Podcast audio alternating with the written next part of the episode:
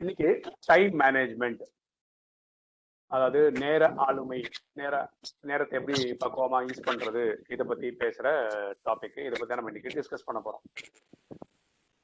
ஓகேவா இன்னைக்கு பாக்கி ரெண்டு செஷனுக்கு இந்த செஷனுக்கு உள்ள டிஃபரன்ஸ் என்னன்னா பாக்கி ரெண்டு செஷனும் மார்னிங் நடந்தது இந்த செஷன் மத்தியானம் நடந்தது. எப்பவுமே மத்தியான செஷன் வந்து கொஞ்சம் சேலஞ்சிங் தான். அதாவது சாப்பிட்டு முடிச்சிருப்பீங்க கொஞ்சம் அப்படியே உண்ட மயக்கம் தொண்டனுக்கும் உண்டு அப்படின்னு சொல்லுவாங்க. ஸோ அந்த மாதிரி உங்களை தூங்க வைக்காம நான் இந்த செஷன் எடுத்துட்டேன்னா அதுவே எனக்கு வெற்றி தான். மேடம் உங்கள்ட்ட கொஞ்சம் மியூட் பண்ணீங்கன்னா கொஞ்சம் நல்லா இருக்கும் மேடம் ப்ளீஸ் ஓகே நான் என்ன பண்றேன்னா இன்னைக்கு முதல்ல ஒரு கதையை வச்சு ஆரம்பிக்கிறேன். ஏன்னா அந்த மூடுக்கு வரணும்னு வச்சுக்கோங்களேன். இப்பதான் சாப்பிட்டு முடிச்சிருப்பீங்க.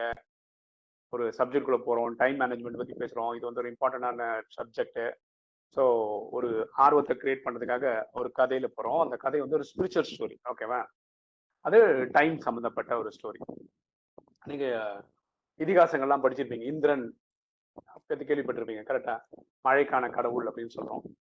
இந்திரனுடைய ஒய்ஃபு பேர் வந்து இந்திராணி. அவங்க வந்து ஒரு பஞ்சவர்ண கிளியை வளர்த்துருந்தாங்க. ஒரு நாள் இந்திரன் வெளியே போயிட்டு வரும்போது இந்திராணியோட முகம் அப்படியே வாடி போயிருந்தது. அவர் கேட்குற என்ன வாடி போயிருக்கு? என்ன என்ன பிரச்சனை உனக்கு? அப்படின்றாரு. அவங்க என்ன சொல்றாங்க நம்ம வளர்க்குற பஞ்சவர்ண கிளிக்கு வயசாயிடுச்சு. இன்னைக்கும் நாளைக்கோன்னு இருக்கு. அது நம்மளை விட்டு போயிடுமோ? அப்படின்னு கவலையா இருக்கு. அதான் என்னோட துக்கத்துக்கு காரணம் அப்படின்னு இந்திராணி சொல்றாங்க. இந்திரன் சொல்ல நீ ஏன் கவலைப்படுற? நமக்கு தான் எல்லாருமே தெரியுமே. படைச்ச பிரம்மாவே நமக்கு தெரியுமே. நம்ம பிரம்மா கிட்ட போய் ரெக்வஸ்ட் பண்ணி என்னோட லைஃப் எக்ஸ்டென்ஷன் கேட்கலாமே. நீ ஏன் கவலைப்படுற? அப்படின்னு கேட்கறாரு இந்த ஐடியா அவங்களுக்கு தோணலை. அவ கண்டிப்பா பண்ணலாங்க அப்படின்னு சொல்லிட்டு இந்திரனும் இந்திராணியும் கிளம்பி பிரம்மா கிட்ட போறாங்க. பிரம்மா படைத்தல் பண்றாரு அப்படின்னு படிச்சிருக்கோம். நேரா போய் பிரம்மா வணங்கும். பிரம்மாக்கு ரொம்ப சந்தோஷம். இந்திரன் இந்திராணி வந்திருக்காங்கன்னா வாங்க வாங்கன்றாரு. அப்ப கேட்கிறாரு என்ன விஷயம்? வந்தீங்க அப்படின்னு. இந்த மாதிரி நாங்க வளர்க்குற அந்த பஞ்சவர்ண கிளிக்கு வயசாயிடுச்சு.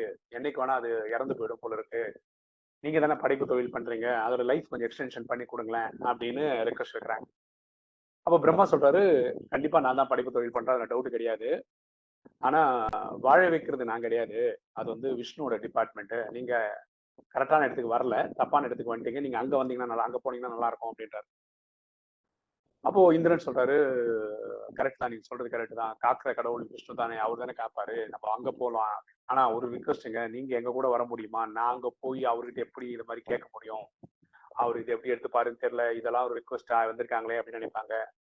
அப்ப பிரம்மா சொல்றாரு சரி நீ வந்து கேட்ட நான் வரமாட்டேன்னு சொல்ல மாட்டேன். சொல்லிட்டு பிரம்மாவும் கிளம்பி வராரு. இப்போ பிரம்மா இந்திரன் இந்திராணி மூணு பேருமே சேர்ந்து விஷ்ணுவோட சபைக்கு போறாங்க. விஷ்ணு இவங்க மூணு பேரையும் பார்த்து ரொம்ப சந்தோஷப்படுறாரு. வாங்க வாங்க வாங்கன்றாரு. அப்புறம் என்ன என்ன விஷயம்? மூணு பேரும் ஒன்னா வந்திருக்கீங்க அப்படின்னு கேட்கும்போது இந்திராணி சொல்றாங்க இந்த மாதிரி நாங்கள் ஒரு பஞ்சவர்ண கிளி வளர்க்குறோம். அந்த வர பஞ்சவர்ண கிளிக்கு வயசாயிருச்சு இன்னைக்கு நாளைக்கு ஒன்று இருக்கு. அது லைஃப் எக்ஸ்டென்ஷன் பத்தி யோசிச்சுட்டு இருந்தோம் பிரம்மா தானே படைக்கிறாரு. அவர்கிட்ட வந்து ரெக்வஸ்ட் கொடுத்தோம். அப்ப அவர் சொன்னாரு காக்கிற கடவுள் நீங்க தான் நீங்க தான் இந்த காத்து தர முடியும் அப்படின்னு சொன்னாங்க. கரெக்ட் நீங்க தான். அதனால இந்த ரெக்வஸ்ட் கேட்கறதுக்காக நான் உங்ககிட்ட வந்தோம் அப்படின்னு அவங்க சொல்றாங்க. அப்ப விஷ்ணு சிச்சிட்டே சொல்றாரு. கரெக்ட் காக்கிற கடவுள் நான் தான். அதனால தான் இன்னைக்கு வரைக்கும் அது உயிரோட இருக்கு. ஆனா இறக்குதுல சாவு இல்ல. அது வந்து என்னோட டிபார்ட்மெண்ட் கிடையாது. அது வந்து சிவன் ஏரியாவே வேற. ஸோ போட்டு தள்ளாம இருக்கணும்னா நீங்க அந்த டிபார்ட்மெண்ட் அவர்கிட்ட தான் போகணும். அப்போ நீங்க அங்க போய் கேளுங்க. அதுதான் கரெக்டா இருக்கும். அவர் போட்டு தரலன்னா சாவே சாவாது இல்லையா? லைஃப் எக்ஸ்டென்ஷன் ஃபார் எக்ஸாம்பிள் இன்னைக்கு சாகணும்னு இருந்ததுன்னா ஒரு அஞ்சு மாசமோ ஒரு வருஷமோ தள்ளி போட்டாருன்னா அது பாக்கியம் தானே உங்களுக்கு? அப்படின்னு. அப்போ இந்திரன் சொல்லுவாரு இல்ல இல்ல நான் அங்க போய் அவர்கிட்ட எப்படி ரெக்வஸ்ட் பண்றது? நீங்க கூட வந்தீங்கன்னா எனக்கு ஒரு பலமா இருக்கும். ப்ளீஸ் எங்க கூட வந்தீங்கன்னா நல்லா இருக்கும். அப்படின்னு ரெக்வஸ்ட் பண்றாங்க இந்திரனும் இந்திராணியும். அப்போ விஷ்ணு சொல்றாரு நீ வந்து கேட்டு நான் உங்க கூட வரமாட்டேன் நான் சொல்றேன் வரேன் அப்படின்னா. இப்போ வந்து பிரம்மா விஷ்ணு இந்திரன் இந்திராணி இவங்க எல்லாருமே சேர்ந்து சிவன் கிட்ட போறாங்க. விஷ்ணு ரொம்ப சந்தோஷம். என்னடா பிரம்மா விஷ்ணு எல்லாருமே ஒரு படையோட வந்திருக்காங்களே. அப்புறம் என்ன விஷயம்னு கேட்கும்போது இந்த விஷயத்த சொல்றாங்க. இந்த பஞ்சவர்ண கிளியோட கதையை சொல்றாங்க. அப்ப சிவன் சிச்சிட்டே சொல்றாரு கரெக்டு போட்டு தள்ளுறது டிபார்ட்மெண்ட் எந்த தான். ஆனா அதை நான் பண்றது இல்லை நான் வந்து யமன் சித்திரகுப்தன் அப்படின்னு ஒரு டீம் கிட்ட கொடுத்தாச்சு. இப்போ அவங்க தான் பார்த்துக்கிறாங்க நான் வந்து அவங்களோட டே டு டே அஃபேர்ஸை டிஸ்டர்ப் பண்ணுறது கிடையாது. ஸோ அவங்க தான் பண்ணுறாங்க நீங்கள் வேணால் நான் சொன்னேன்னு சொல்லி ஏதாவது எக்ஸ்டென்ஷன் வாங்கிக்கோங்க அப்படின்றாரு. அது எப்படி நாங்க போய் ரெக்வஸ்ட் பண்ணி நீங்க சொன்னீங்கன்னு சொன்னா எப்படி இருக்கும்? நீங்களே வந்து யமனுக்கு சொன்னீங்கன்னா யமன் வந்து முடியாதுன்னு சொல்ல முடியாது. அதனால எக்ஸ்டென்ஷன் கொடுப்பாரு இல்லையான்றாரு. சரி இந்திரா நீ கேட்ட உனக்காக நான் வரேன் அப்படின்னு சொல்லிட்டு இப்ப பிரம்மா விஷ்ணு சங்கர் அதாவது சிவன் அப்புறம் இந்திரன் இந்திராணி இவங்க எல்லாம் சேர்ந்து சிவன் கிட்டே போறாங்க. ஐ யமன் கிட்ட போறாங்க. யமன் பயந்து போயிடுறாரு. எல்லாரும் வந்துட்டாங்க. படைத்தல் காத்தல் லைத்தல் எல்லாருமே ஒன்னா வந்துட்டாங்களே. இவங்க எல்லாம் வந்து என்னத்துக்கு வந்தாங்க எதுக்கு வந்தாங்கன்னா இந்த கதையெல்லாம் சொல்றாங்க. சொந்த உடனே சொன்ன உடனே எம்மன் சொல்றாரு பரவாயில்ல நீங்க கரெக்ட் டைம்ல தான் வந்திருக்கீங்க. இந்த டைம்ல நீங்க வந்ததுனால நான் வந்து இது எப்படி நடக்குது? அப்படின்னு நாங்க சொல்லிடுறோம். எங்க பிரம்மா ஒரு படைப்பு படைக்கிறாரோ உடனே நாங்க வந்து உயிர் பிறந்தாச்சுன்னு சொல்லி எங்களுக்கு ஒரு ஹிஸ்டரி வந்துடும் அப்புறம் அதோடைய டெத் டேட் வந்து ஏற்கனவே ஃபிக்ஸ்டு அப்போ அதுக்கு ஒரு ஒரு கார்டு ஒன்று போட்டுருவோம். எண்டு கார்டுன்னு ஒன்று போட்டு விட்டுருவோம். அது என்ன பண்ணுவோம்? ஒரு அந்த ரூம்ல அங்கங்க தொங்க விட்டுருப்போம். ஒரு நாள் வந்து நாங்க அந்த ரூம்குள்ள போகும்போது எதெல்லாம் அருந்து கீழே வந்துச்சோம் அப்படின்னு என்ன அர்த்தம்னா அது இறந்து போயிடுச்சுன்னு அர்த்தம். அப்போ இங்க இருந்து யமதூதர்கள் போய் அவங்களை கூட்டிட்டு வந்துருவாங்க. இப்படிதான் நடக்கும். நீங்க வந்து சீரியஸா இருக்கின்றீங்க இல்ல கடைசி காலத்துல இருக்கின்றீங்க. ஸோ கரெக்ட் டைமுக்கு தான் வந்திருக்கீங்க. நம்ம போய் அஹ், சித்திரகுப்தனை பார்த்துட்டு நம்ம போய் அந்த இதுல வந்து எக்ஸ்டென்ஷன் போட்டுடலாம்.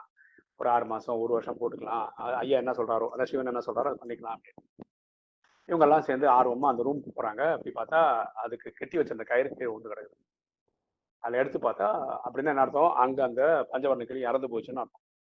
அதில் என்ன எழுதியிருக்குன்னா எப்போ ஒரு இடத்துல பிரம்மா விஷ்ணு சங்கர் யமன் இந்திரன் இந்திராணி கூடுறாங்களோ அப்போ இந்த பஞ்சவர்ண கிளி செத்துருவோம் அப்படின்னு போட்டிருந்தது. இது ஒரு கதை தான். ஓகே இது அப்படி நடந்திருக்கு இங்கே வாய்ப்பே கிடையாது. இது ஒரு கதை தான். இந்த கதை என்ன சொல்லுதுன்னா இந்த நாடகம் நிச்சயிக்கப்பட்டது. எதெல்லாம் எப்பப்போ நடக்கணுமோ அதாவது அப்பப்போ நடந்துடும் ஓகேவா இதை இறப்பை தள்ளி போடலாம் இறப்பை வந்து முடிச்சிடலாம் இறப்பு இல்லாம பண்ணிடலாம் இதெல்லாம் பேசலாமே தவிர ப்ராக்டிக்கலா நடக்காது. ஒரு ஜீவன் பிறந்திருந்ததுன்னா ஒரு நாள் அது போய் தான் ஆகணும். இது என்ன நீங்க மருந்து கிருந்து எல்லாம் வச்சுட்டு இப்போ அறுபது வயசுல போக வேண்டியது அறுபத்தஞ்சு வயசுல கொண்டு போகலாம் தெரியல எழுபது வயசுல கொண்டு போகலாமே தவிர அறுநூறு வருஷம் எழுநூறு வருஷம் இந்த பூமியில தங்க வைக்க முடியும் அப்படின்றது கிடையாது. ஓகே இப்போ வாழ்ற காலம் இருக்குல்ல பிறந்ததுல இருந்து இறக்குற இடைப்பட்ட காலம் தான் நம்ம பூமியில வாழ்ற காலம். அந்த டைமை நம்ம மேனேஜ் பண்ண தெரியணும்.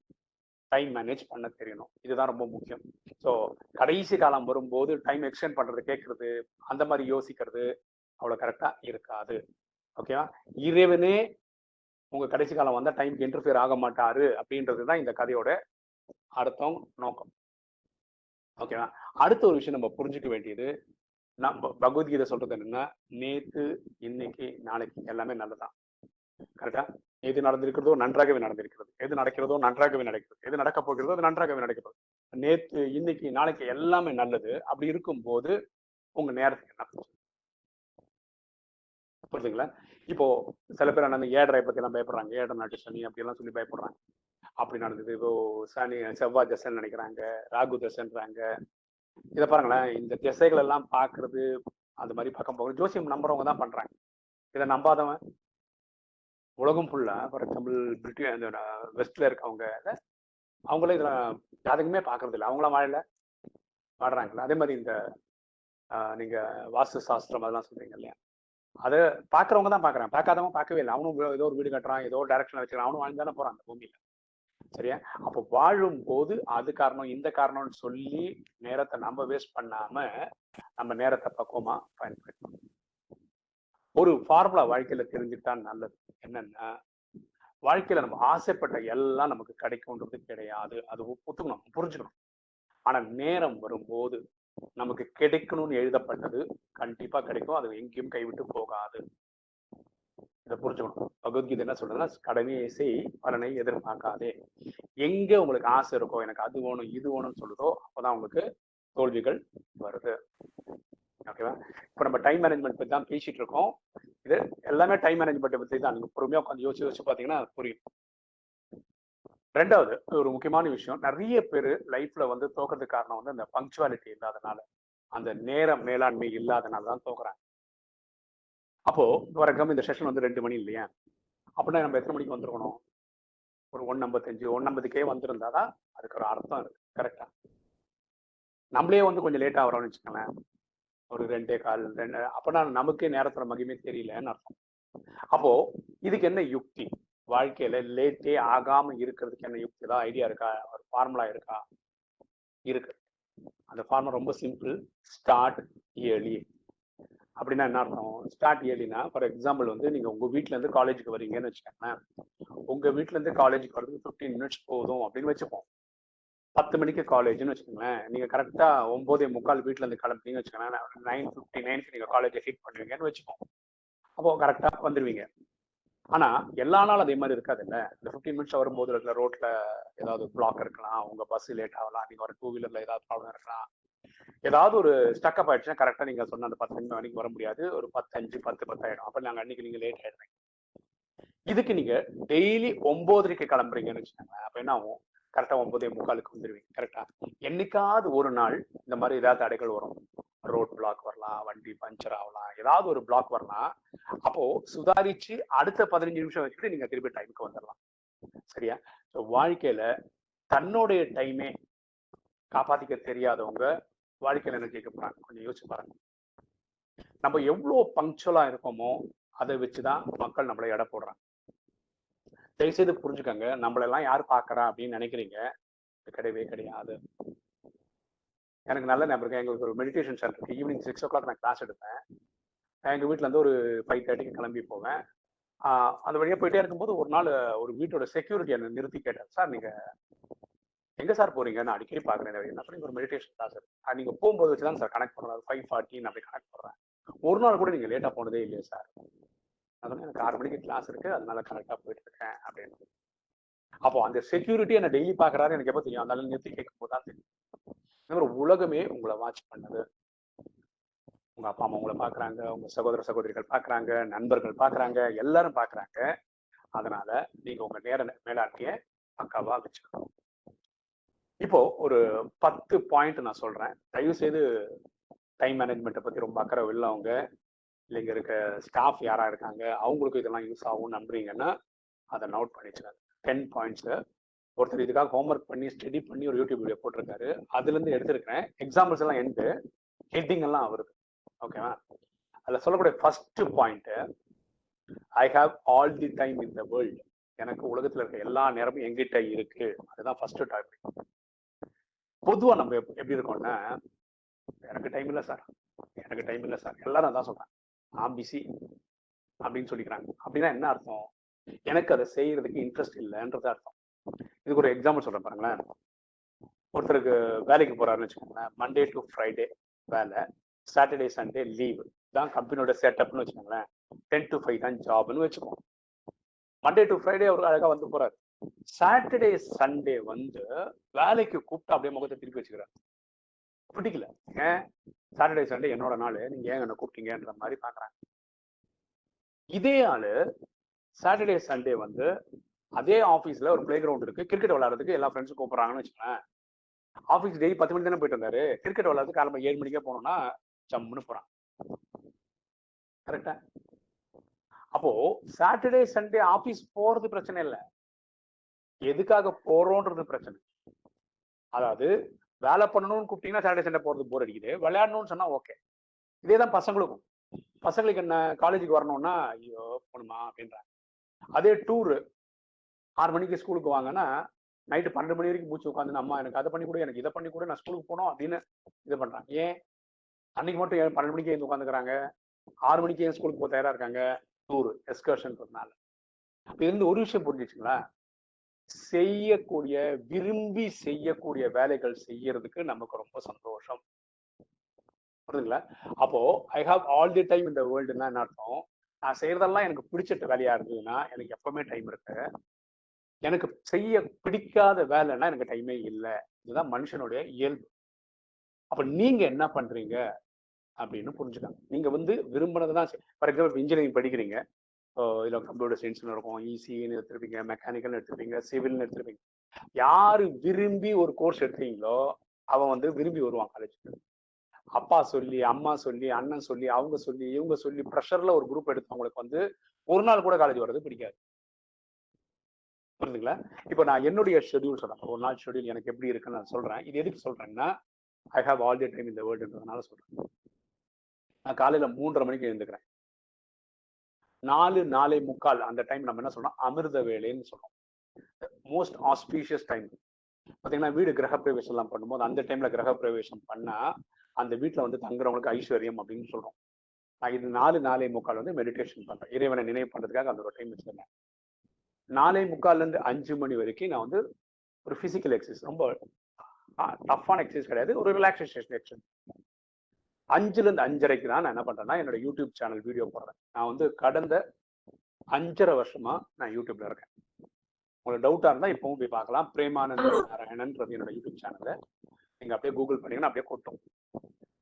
எல்லா யூடியூப் சேனலுக்கும் நம்ம யூடியூப் சேனலுக்கு உள்ள ஒரே வித்தியாசம் என்னன்னா அஞ்சரை வருஷமும் நான் யூடியூப் வீடியோ போடுறேன் இடையில ஒரே ஒரு வாட்டி ரெண்டு மாசம் ஒரு யூடியூப் எனக்கோட சேனல் மேல ஒரு கேஸ் வந்தது. அது வந்து ஃபார்ஜரி கேஸு அது ஜெயிச்சு வந்துட்டோம். அன்னையிலேருந்து இன்னைக்கு வரைக்கும் ஒரு நாள் விடாமல் என்னோட வீடியோ வந்திருக்கு. நாட் ஈவன் ஒன் டே ஒரு மிஸ் ஆனது கிடையாது.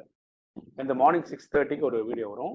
இப்போ ரீசெண்டாக ஒரு டூ ஹண்ட்ரட் ஃபிஃப்டி டேஸ்க்கு மேலே ஒரு தேர்ட்டி செகண்ட்ஸ் வீடியோ ஒன்று போடுறோம். அது ஏழு மணிக்கு வரும். இதில் பியூட்டி என்னென்ன போன அக்டோபர் அதாவது இப்போ நம்ம நவம்பரில் இருக்கோம். அக்டோபர் இருபத்தி நாலாம் தேதி எங்கள் அம்மா தவறிட்டாங்க. அன்னைக்கும் நான் வீடியோ போட்டேன். இதுதான் கமிட்மெண்ட் ஓகேங்களா இது வந்து அடுத்தவங்களை ப்ரூவ் பண்றதுக்குன்னு இல்லை. நான் எனக்கு ஒரு பெஞ்ச் மார்க் வச்சிருக்கேன். இந்த டைம் மேனேஜ்மெண்ட் பத்தி பேசுறதுக்கு கூட நமக்கு ஒரு அருகதை இருக்கணும் பேசுறது. கரெக்டா இல்லைன்னா என்ன? நான் எனக்கு போன வருஷம் கூப்பிட்டாங்க வந்தேன் பேசினேன். இந்த வருஷம் கூப்பிட்டாங்க வந்திருக்கேன் பேசிட்டு இருக்கேன். இவங்க சொன்ன டைமுக்கு வரேன் இவங்க சொன்ன சப்ஜெக்ட பேசுறேன் இவங்க சொன்ன கால அளவில் பேசுறேன். சொன்னதை டெலிவர் பண்றதுனால தான் நம்மளையும் மதிக்க கூப்பிடுறாங்க. என்ன கூப்பிட மாட்டாங்க. சரிதானே? சரியா? சோ இதெல்லாம் எப்படி நம்மளால முடியுது? எப்படி முடியுதுன்னா நான் விரும்பினதை பண்றேன். என்னை யாரும் ப்ரெஷர் கொடுக்கல. புரிஞ்சுங்களா? நீங்களும் உங்க வாழ்க்கை சிறப்பா இருக்கணும் சந்தோஷமா இருக்கணும் ஜாலியா இருக்கணும்னா நீங்க விரும்பினதை பண்ணுங்க. அப்போ நீங்க இந்த டே ஸ்டேட்மெண்ட் சொல்லுவீங்க I have all the time in this வேர்ல்டுன்னு சொல்லுவீங்க. பிடிக்காதவங்க தான் எனக்கு வாழ்க்கையில நேரமே இல்லை அப்படின்னு சொல்லுவாங்க. இது வந்து first point I have all the time in the world second point வந்து எஸ்ன்னு சொல்ற இடத்துல நம்ம எஸ்ன்னு சொல்லணும். நோன்னு சொல்ற இடத்துல நோன்னு சொல்லணும். அதுக்கு ஒரு எக்ஸாம்பிள் சொல்ல பாருங்களேன். நான் வந்து யூடியூப் சேனல் போடுறேன். என்னுடைய ஒரே ஸ்பெஷாலிட்டி என்னன்னா நான் நம்புறது இப்போ இங்க ரூம்ல இருக்க யாராவது ஒருத்தர் வந்து ஒரு ரீசெண்டா வந்து ஒரு தமிழ் படம் பார்த்துருக்கீங்கன்னு வச்சுக்கோங்க. ஏதோ ஒரு படம் ரஜினிகாந்த் ஒரு படம் பார்த்துருக்கீங்க. ஏதோ ஒரு படம் பார்த்திருக்கீங்க. நீங்க பார்த்துருக்கீங்க. அந்த கதையை என்கிட்ட சொல்றீங்க. அண்ணா இதான் நான் அந்த படத்தோட கதை அப்படின்னு சொல்றீங்கன்னு வச்சுப்போம். மூணாவதா ஒருத்தர் வராரு. அப்போ வந்து அந்த படம் பார்த்துட்டீங்களான்னு கேட்கும்போது நான் அந்த படத்தோட கதை சொல்றேன். எப்படி கதை சொல்றேன்? நீங்க சொன்னதை வச்சு நான் ஒரு கதை சொல்றேன்னு வச்சுக்கோங்களேன். கேட்கிறவர் என்ன நினைப்பாருன்னா நான் படம் பார்த்துட்டு பேசுறேன் நம்புவார். இப்படி எடுத்து சொல்லக்கூடிய ஒரு திறமை இறைவன் எனக்கு கொடுத்துருக்கிறார். அதுதான் என்னுடைய ப்ளஸ் பாயிண்ட் அப்படிதான் நான் வீடியோ போட்டுட்ருக்கேன். ஆனால் எனக்கு வராதது என்னென்னா எனக்கு நல்லா பாடலாம் வராது. என்னோட யூடியூப் சேனல்லாம் பாட்டெல்லாம் பாடுறது கிடையாது. நான் மெடிடேஷன் சேனல் நடத்திட்டே இருந்தா கூட நான் என்ன பண்றது இல்லைன்னா அதில் கமெண்ட்ரின்னு சொல்லுவாங்க. மெடிடேஷன் கமெண்ட்ரி அதெல்லாம் கொடுக்கறது இல்லை. எனக்கு அது வராது. இல்லை நான் எக்ஸ்பெரிமெண்ட் பண்ணதில்லை. நான் புக்கு எழுதினதில்லை ஸோ இவங்க இதெல்லாம் சொல்ல சொல்லுவாங்க. நீங்க ஏன் பாட்டு பாடக்கூடாது? நீங்க ஏன் புக்கு எழுதக்கூடாது? நீங்க ஏன் கமெண்ட்ரி கொடுக்கக்கூடாது? அப்போ நான் சொல்ற ஒரே பதில் நோ எனக்கு என்ன சரியா வரும் எனக்கு எது சரியா வராதுன்னு எனக்கு நல்லா தெரியும். அது மட்டும் சொன்னா போதும். ஸோ எஸ் சொல்ல வேண்டிய இடத்துல எஸ் சொல்லணும் நோ சொல்ல வேண்டிய இடத்துல நோ சொல்லணும். இந்த நோ சொல்ற த- தயங்குறதுனால என்ன ஆயிடுதுன்னா தேவையில்லாத இடங்கள்ல நிறைய இடத்துல எஸ்ன்னு சொல்லி போய் அந்த வேலையும் ஒழுங்கா பண்ணாம அங்கேயும் கெட்ட பேர் வாங்கி நமக்கும் திருப்தி இல்லாம அவங்களையும் கஷ்டப்படுத்தி நிறைய வாழ்க்கையில சங்கடம் அனுபவிக்க வேண்டியிருக்கும். அதனால எஸ்ன்னு சொல்ற இடத்துல எஸ் சொல்லுங்க. நோ சொல்ற இடத்துல நோ சொல்லுங்க. நோ சொல்றதுக்கு தயங்காதுங்க. வேற ஒரு எக்ஸாம்பிள் சொல்றேன் ஒரு ஆளு அவர் ஐம்பது வயசுக்கு மேல இருக்கும். அவர் சிலிக்கான் வேலியில ஒரு பெரிய கம்பெனில ஒரு பெரிய ஆஃபீஸரா இருக்காரு.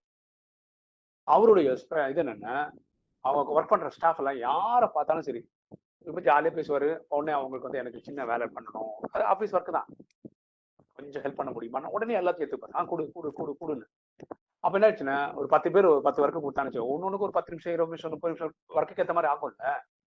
இதெல்லாம் அக்செப்ட் பண்ணிட்டாரு. எந்த வேலையும் ஒழுங்கா பண்ண முடியல. இவருக்கு கொடுத்த டாஸ்க்கும் அவரால் பண்ண முடியல. கம்பெனிக்கு என்ன தெரியாதுன்னா இவருக்கு இந்த மாதிரி அடுத்த ஆபீசஸ்லாம் வந்து பத்து நிமிஷம் இருபது நிமிஷம் ஒர்க்கை கொடுக்குறான்னு கம்பெனிக்கு தெரியாது. கம்பெனி இவருக்கு சம்பளம் கொடுக்குறது இவரு கொடுத்த ஒர்க்கை முடிச்சு கொடுக்குறது தானே தவிர கம்பெனியில் இருக்கிறவங்க அடுத்தவங்க இவருக்கு கொடுக்குற வேலைக்கு எல்லாம் கம்பெனிக்காரங்க இவங்களுக்கு சம்பளம் கொடுக்குறது. சரிதானே? அப்ப இது என்ன ஆயிடுச்சுன்னா கம்பெனிக்காரங்க ஒரு ஐம்பது வயசு ஆயிடுச்சு. ரொம்ப வருஷமா ஒர்க் பண்ணியிருக்காரு. நல்லா தான் ஒர்க் பண்ணியிருக்காரு. வாலண்டரி ரிட்டைர்மெண்ட் வாங்கி போயிடுங்கன்னு சொல்லிட்டாங்க. இவருக்கு என்ன பண்றதுன்னே தெரியல. எங்கடா நம்ம தப்பு பண்றோம்? தான் மாங்கு மாங்குன்னு ஒர்க் பண்றோமே. அடுத்தவங்களோட ஒர்க்கு கூட எடுத்து வச்சு பண்றோமே. ஆனா அடுத்தவங்க ஒர்க்கு இவரால் பண்ண முடியல. அப்ப என்ன பண்ணாரு? ஒரு குரு கிட்ட போனார். அவர்கிட்ட ஒரு பிரச்சனையை சொல்றாரு. இந்த மாதிரி ஆஃபீஸில் ஒர்க் பண்ணுறவங்க எல்லாம் அவங்க ஒர்க்கு என் தலையில் கட்டுறாங்க. அதையும் நான் வாங்கிக்கிறேன். அதை என்னால் பண்ண முடியாமல் போயிடுது. அதனால் இதுவும் சொதப்பல் என் ஒர்க்கும் பண்ண முடியல அப்படின்னு. அப்போ அந்த குரு ரெண்டு ஐடியா கொடுக்குறாரு. ஐடியா நம்பர் ஒன் உங்ககிட்ட நிறைய டைமு அதை பண்ணுறதுக்கான ரிசோர்ஸ் இருந்தது அப்படின்னா யாராவது ஒர்க் கொடுக்குறாரு எடுத்துக்கோ. ஒன்று ரெண்டாவது எடுத்த ஒர்க்கை அந்தால் பண்ணியிருந்தா ஒரு மாதிரி பண்ணியிருப்பாரு. ஏன்னா அவரோட ஒர்க் அது. அதோட உங்களால் சிறப்பாக பண்ண முடியும்னா மட்டும் எடுத்துக்கோ. ரெண்டு. இது ரெண்டுக்கும் ஆன்சர் எஸ் இருந்தா யார் ஒர்க்கை கொடுத்தாலும் எடுத்துக்கோ அப்படின்ட்டாரு. அதுக்கப்புறம் என்ன ஆச்சுன்னா ஆஃபீஸில் யார் வந்து சொன்னாலும் யோசிப்பாரு. நமக்கு ரிசோர்ஸ் இருக்கா? டைம் இருக்கா? இல்ல. அவரோட பெட்டரா அது பண்ண முடியாம? முடியாது. ஓகே சாரி சார் என்னால் பண்ண முடியாது. என்னால் இப்போ என்ன ஆச்சுன்னா ஒரு ரெண்டு மாசம் மூணு மாசத்துக்குள்ள இவரோட ஒர்க்கை மட்டும் நல்லா கான்சென்ட்ரேட் பண்ணாரு. நல்லா பண்ணாரு. புரியுதுங்களா இப்போ கூட வாழ்க்கையில் நீங்கள் சின்ன பசங்க தான். இப்பதான் காலேஜ் முடிச்சு ஸ்கூல் முடிச்சு இப்போ காலேஜுக்கே வந்திருக்கீங்க. இப்போ லைஃப்ல எஸ் சொல்ல வேண்டிய இடத்துல எஸ் சொல்லுங்க நோ சொல்ல வேண்டிய இடத்துல நோ சொல்லுங்க. ஃபார் எக்ஸாம்பிள் நான் சொல்றேன் என்னோட லைஃப் சொல்றேன். நான் வந்து டுவெல்த்தில் நல்ல மெரிட்டோரியஸ் மார்க் வாங்கி தான் படித்தேன் ஆனால் நான் படிச்சது ஒரு டோ டூ காலேஜில் அப்போ செகண்ட் இயரில் வந்து இந்த குரூப் எடுக்கணும்ல கம்ப்யூட்டர் சயின்ஸ் எடுக்கணுமா சிவில் எடுக்கணுமா மெக்கானிக் மூணு தான் இருந்தது அப்போ. எங்கள் அப்பா சொன்னார் அந்த கம்ப்யூட்டர் சயின்ஸ் எடுக்கணும்னா நீங்கள் அதுக்கு ஒரு ஃபீஸ் கட்டணும் எக்ஸ்ட்ராவாக பதினஞ்சாயிரம் ரூபா கட்டணும் அன்னைக்கு நான் சொல்கிறேன் மொத்தமே இன்ஜினியரிங் வந்து நாலு வருஷம் நாற்பத்தஞ்சாயிரத்துக்கு முடிச்சிட்டேன் அன்னைக்கு. அந்த பதினஞ்சாயிரம் சேர்த்து சொல்கிறேன் எங்கள் அப்பாவுக்கு அது கட்டத்துக்கு காசு இல்லைன்னா நீ சிவில் படினாரு நான் சொன்னேன் நான் சிவில் தான் படிக்க வைப்பீங்களா? தான் நான் படிக்கல. ஏன்னா எனக்கு அது இன்ட்ரெஸ்ட் இல்லை. எனக்கு வந்து நான் பார்த்தேன் பதினொன்று நாள் படிக்கும் போதே பத்தாயிரம் லைன் கம்ப்யூட்டர் ப்ரோக்ராம் எழுதியிருக்கேன். எனக்கு கம்ப்யூட்டர் மேலே இருக்கிற கிரேஸ் பிடிக்கும். அப்புறம் எங்கள் அம்மா என் ஆர்வத்தை பார்த்து கம்ப்யூட்டர் சயின்ஸ் படிக்க வச்சாங்க. ஸோ எஸ் சொல்ல வேண்டிய இடத்துல எஸ்ஸும் நோ சொல்ல வேண்டிய இடத்துல நோவும் சொல்லுங்க. இதுல தயக்கம் காட்டாதீங்க. இது ரெண்டாவது பாயிண்ட் மூணாவது பாயிண்ட் டெய்லி வேலையில ஒரு ஹைலைட் பண்ணி அப்படின்னா என்ன அர்த்தம் டெய்லி வேலையில ஹைலைட் பண்றதுன்னா என்னன்னா காலம்பருந்து சாயந்தரம் வரைக்கும் நமக்கு ஒரு நிறைய ஒர்க் இருக்கும் கரெக்டா நைட்டு படுக்க போகும்போது இன்னைக்கு என்னடா பண்ணோம்? அப்படின்னு யோசிக்கும் போது ஆஹா ஓஹோ சிறப்பா பண்ண மாதிரி ஒரு ஃபீலிங்கே இருக்காது. அப்ப என்ன பண்ணணும்னா நிறைய டாஸ்க் வரும் பண்ணுவோம் பண்ண மாட்டாலாம் பண்ணுவோம். ஒரு முடிவு பண்ணும் இந்த வேலை நான் பண்ணியிருக்கணும். எவ்வளோ வேலை வரும் பண்ணுவோம் பண்ண முடியாது நமக்கு திறமை இருக்கும் திறமை இருக்காது விஷயம். ஆனா படுக்க போகும்போது நமக்கு ஒரு கான்பிடன்ஸ் வரணும் ஆ, கொஞ்சம் மியூட் பண்றீங்களா?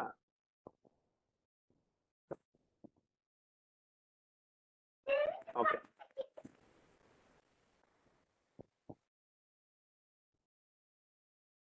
ஓகே அப்போ அன்னைக்கு நைட்டு படுக்க போறதுக்குள்ள நம்மளால என்ன பண்ண முடியும்னா ஒரு வேலை முடிச்சிருக்கேன் அப்படின்னு ஒரு கான்ஃபிடன்ஸ் வரணும். என்னோட இது சொல்ற பாருங்களேன். ஏற்கனவே உங்களுக்கு முன்னாடி சொன்னதான் முன்னூத்தி அறுபத்தஞ்சு நாளும் நான் வீடியோ போடுவேன் யூடியூப்ல போட்டிருக்கேன் போட்டிருக்கேன். ஸோ இது வந்து எனக்கு ஒரு பெரிய கான்ஃபிடன்ஸ் எனக்கு ஒரு பெரிய ஒரு சந்தோஷத்தை கொடுக்கும். அதே மாதிரி இப்போ தேர்ட்டி செகண்ட்ஸ் வீடியோன்னு ஒன்று போடுறேன். அதுவும் டெய்லி போட்டுட்டு இருக்கோம் கிட்டத்தட்ட இருநூத்தம்பது நாள் மேல போட்டிருக்கோம். அதுவும் டெய்லி பண்றோம். அப்ப இது ஒரு இது இருக்கு இல்லையா? ஒரு நமக்கு ஒரு மரியாதை கொடுக்குது கரெக்டா முன்னூத்தி அறுபத்தஞ்சு நாள் பண்றோம். அஞ்சரை வருஷமா பண்ணிட்டு இருக்கோம் விடாம பண்றோம். இது உங்களை ஒரு பூஸ்ட் கொடுக்கும். உங்களுக்கு ஒரு நம்பிக்கை தரும். ஓகே டெய்லி அந்த மாதிரி ஒரு கிரியேட் பண்ணிக்கோங்க. இப்போ எனக்கு வேற ஒரு கான்ஃபிடன்ஸ் என்னன்னா ஜோஷ்னு ஒரு ஆப் இருக்கு. நீங்க கேள்விப்பட்டிருப்பீங்கன்னு நினைக்கிறேன். ஏன்னா இப்போ எல்லா சின்ன பசங்களும் எல்லாருக்கும் எல்லா சோஷியல் மீடியா ஜேஓ எஸ்ஹெச்னு ஒரு ஆப் இருக்கு.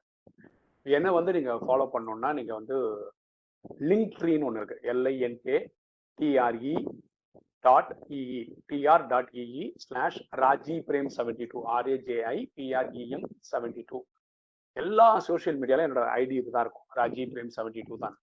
இதுல என்னன்னா ஜோஷ்ல மட்டுமே எனக்கு கிட்டத்தட்ட ஒரு நூறு நாள்ல மட்டுமே எனக்கு ஒரு லட்சத்துக்கு மேற்பட்ட ஃபேன்ஸ் இருக்காங்க. நான் ஒரு வீடியோ போட்டேன்னா கிட்டத்தட்ட ஒரு நாளுக்கு ஒரு லட்சம் பேர் பாக்குறாங்க. நான் சொல்றது இந்த ஷார்ட்ஸ் வீடியோ பாக்குறாங்க. கிட்டத்தட்ட ஒரு ரெண்டாயிரம் ஃபேன்ஸ் டெய்லி கூட்டிட்டு இருக்காங்க. கிட்டத்தட்ட எனக்கு இப்போ வந்து ஒன்றரை லட்சத்தை தாண்டி ஃபேன்ஸ் இருக்காங்க. எனக்கு அந்த லைக்ஸ் மட்டுமே ஒரு மில்லியன் மேல லைக்ஸ் இதெல்லாம் சொல்றதெல்லாம் வெறும் ஜோஷ்ன்ற ஒரு பிளாட்ஃபார்ம்ல தான்.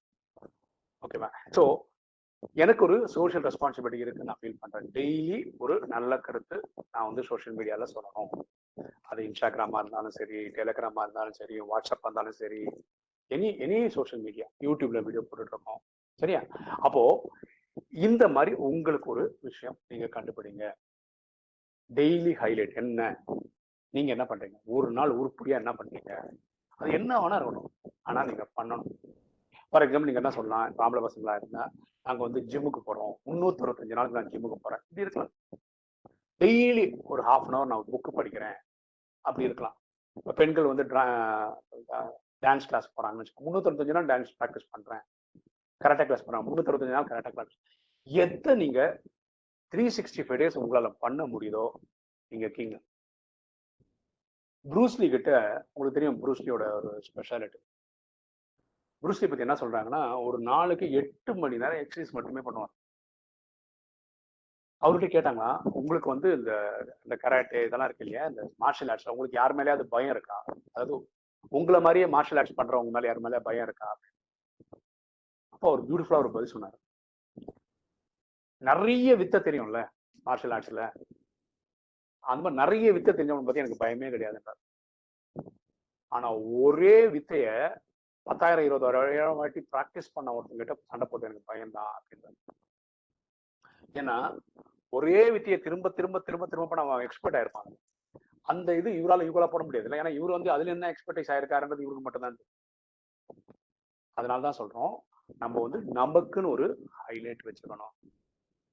இப்போ இந்த ரூம்ல இருக்க எல்லாருமே வந்து ஒரு ஒரு இன்ஜினியர் ஆகிறதுக்காக படிக்கிறீங்க. கரெக்டா civil engineering mechanical engineering computer science engineering இப்படி ஏதோ படிக்கிறது தான் வந்திருக்கீங்க.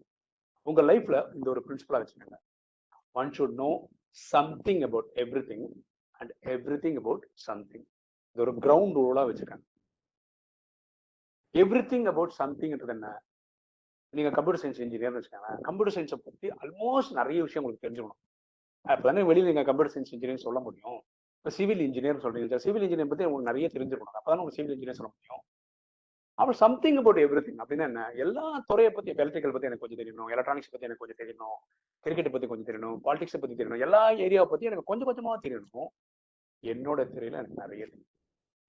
அப்போ இந்த மூ இந்த மூணாவது பாயிண்ட்டுக்குள்ள டெய்லி ஹைலைட் அப்போ உங்க ஏரியா ஆஃப் ஸ்பெஷலைசேஷன்ல நீங்க டெய்லி ஏதாவது ஒண்ணு தெரிஞ்சுக்கிட்டே இருக்கணும். இது மூணாவது பாயிண்ட் நாலாவது பாயிண்ட் நீங்க இது எல்லாருமே பண்ணுவீங்கன்னு நினைக்கிறேன். இல்லை ஏற்கனவே இருக்கும். இல்லை ஏற்கனவே பண்ணி பண்ணி கொஞ்ச நேரம் விட்டுருப்பீங்க. சில பேர் ரெகுலரா பண்றதா இருக்கலாம். அது வந்து என்னன்னா டூ டூ லிஸ்ட் இன்னைக்கு என்ன செய்யணும் அப்படின்னு ஒரு லிஸ்ட் அது எப்போ பண்ணணும்? காலங்காத்தாலே நீங்க எழுதிக்கணும். இன்னைக்கு நான் செய்ய வேண்டியது டூ டே லிஸ்ட்னு ஒரு பத்து பாயிண்டாவது எழுதிக்கணும். ஓகேவா இதுல நம்ம ஏற்கனவே பேசிட்டோம். அன்னைக்கு ஏதாவது ஒண்ணு பண்ணணும். டெய்லி ஹைலைட்னு ஒண்ணு பிரமாதமா பண்றோம்னு சொல்றோம் இல்லையா?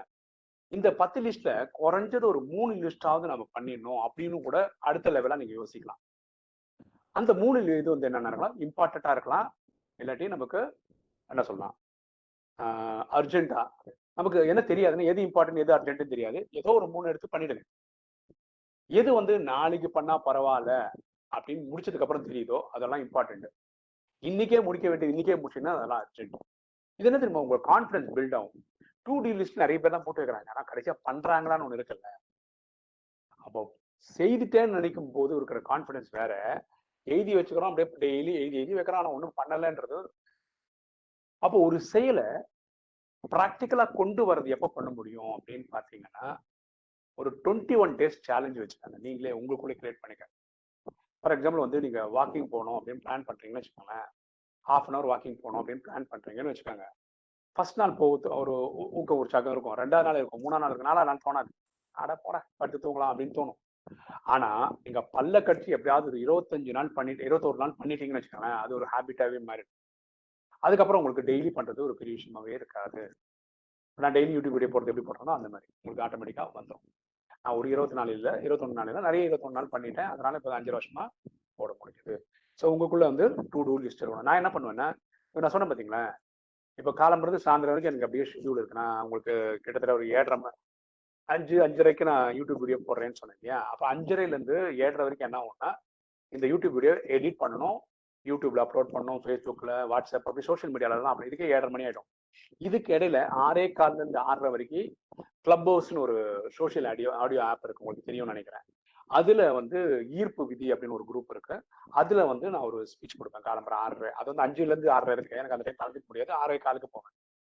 இந்த ஏழரை வரைக்கும் இந்த இதெல்லாம் பண்றேன் இல்லையா? அது இல்லாம என்னோட மெடிடேஷனை பத்தி ஒரு ஆடியோ கிளிப் வந்து எனக்குன்னு ஒரு வாட்ஸ்அப் குரூப் இருக்கு. என்னோட மெடிடேஷனுக்காக அந்த ரெண்டு குரூப் அப்புறம் டெலிகிராம்ல ஒரு குரூப் அதுல போடுவேன். அதுக்கப்புறம் பத்துல இருந்து பதினொன்று மணி வரைக்கும் ஒரு கிளப் ஹவுஸ்ல ஒரு என்ன சொல்றது ஒரு கிளாஸ் எடுப்போம். அதுக்கப்புறம் நான் என்னோட மெடிடேஷன் சென்டர் போவேன். அப்புறம் என்னோட பிசினஸ் என்னோட சாஃப்ட்வேர் பிசினஸ் டெக்னாலஜி சொல்யூஷன் அதோட சாஃப்ட்வேர் ரிலேட்டட் பிசினஸ் கால்ஸ் அது இதெல்லாம் பார்ப்பேன். அப்புறம் ஈவினிங் வந்து திருப்பியும் ஃபைவ் ஃபிஃப்டின் டு சிக்ஸ் வந்து திருப்பி எனக்கு கிளாஸஸ் இருக்கு. என்னோட ஆன்லைன் கிளாஸஸ் இருக்கு. மெடிடேஷன் ரிலேட்டடா அப்போ ஆறு மணிலேருந்து எட்டு ஒன்பது மணி வரைக்கும் என்ன இருக்கும்னா எனக்கு யூடியூப் நூற்றி நாற்பது கண்ட்ரில் பார்க்குறாங்க இல்லைங்களா? அவங்க கிட்ட இருந்தெல்லாம் கால்ஸ் வரும். அப்போ அவங்ககிட்ட பேசுறது கேள்வி பதிலுக்கு பதில் சொல்றது. என்ன சொல்றாருன்னா காலம்பரம் நான் பிஸியா இருக்க டைம்ல வரக்கூடிய கால் பாரு அவங்க கிட்ட நான் பேசிட்டு இருக்கேன். இந்த டைம் வர கால்லாம் நான் என்ன பண்ணுவேன்னா அது வந்து எனக்கு வந்து இந்த மிஸ்டு கால் லிஸ்ட்ல வந்து உட்காந்துருவோம் தெரியுமா?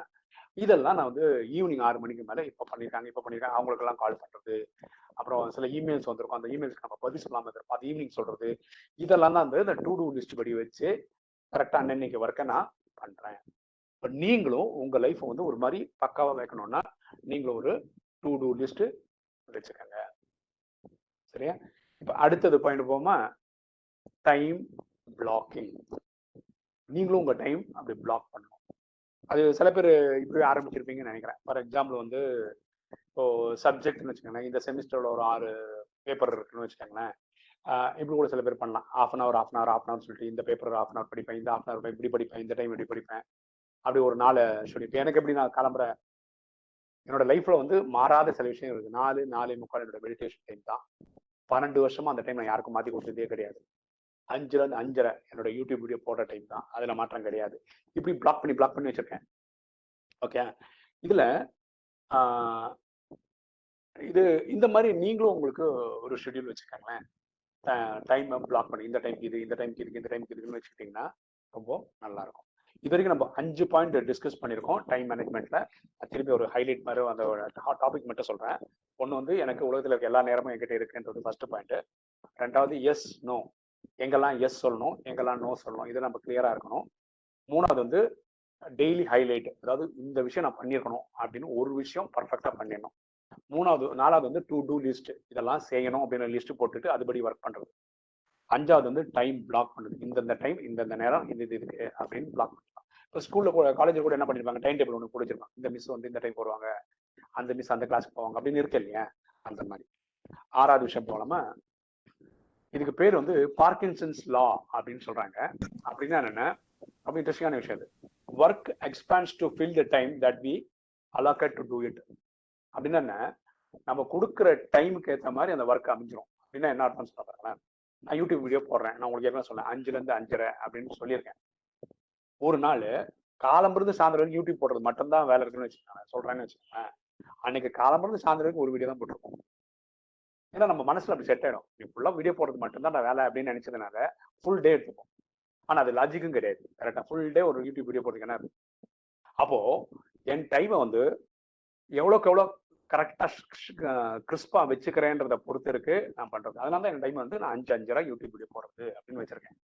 அதுக்கப்புறம் வந்து சோசியல் மீடியாக்காக எடிட் பண்ணி போடுறது அப்படின்னு வச்சிருக்கேன். அப்ப நீங்களும் உங்க ஒர்க்குக்கு நீங்க கொடுக்குற டைம் இருக்குல்ல அது கரெக்டா தப்பான்னு பாருங்க.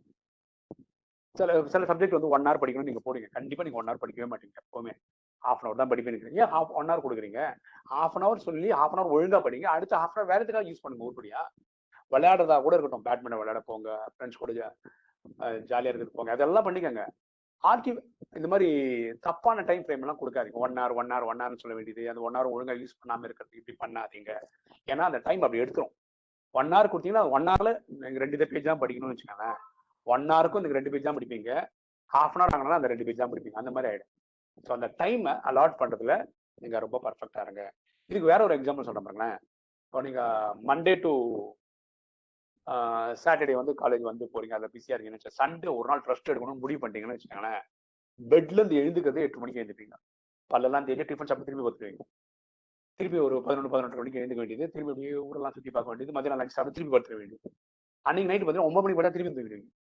காலம் வந்து சாயந்தரம் என்ன பண்ணோம்னா தூங்குதான் ஏன்னா மனசுக்குள்ள அப்படி முடிவு பண்ணுவோம் சண்டே ரெஸ்ட்ராஸ் ஐ மீன் ஃபோனை சுவிச் ஆஃப் பண்ணியிருப்போம். ஃபோனை சைலண்ட்ல போட்டிருப்போம்.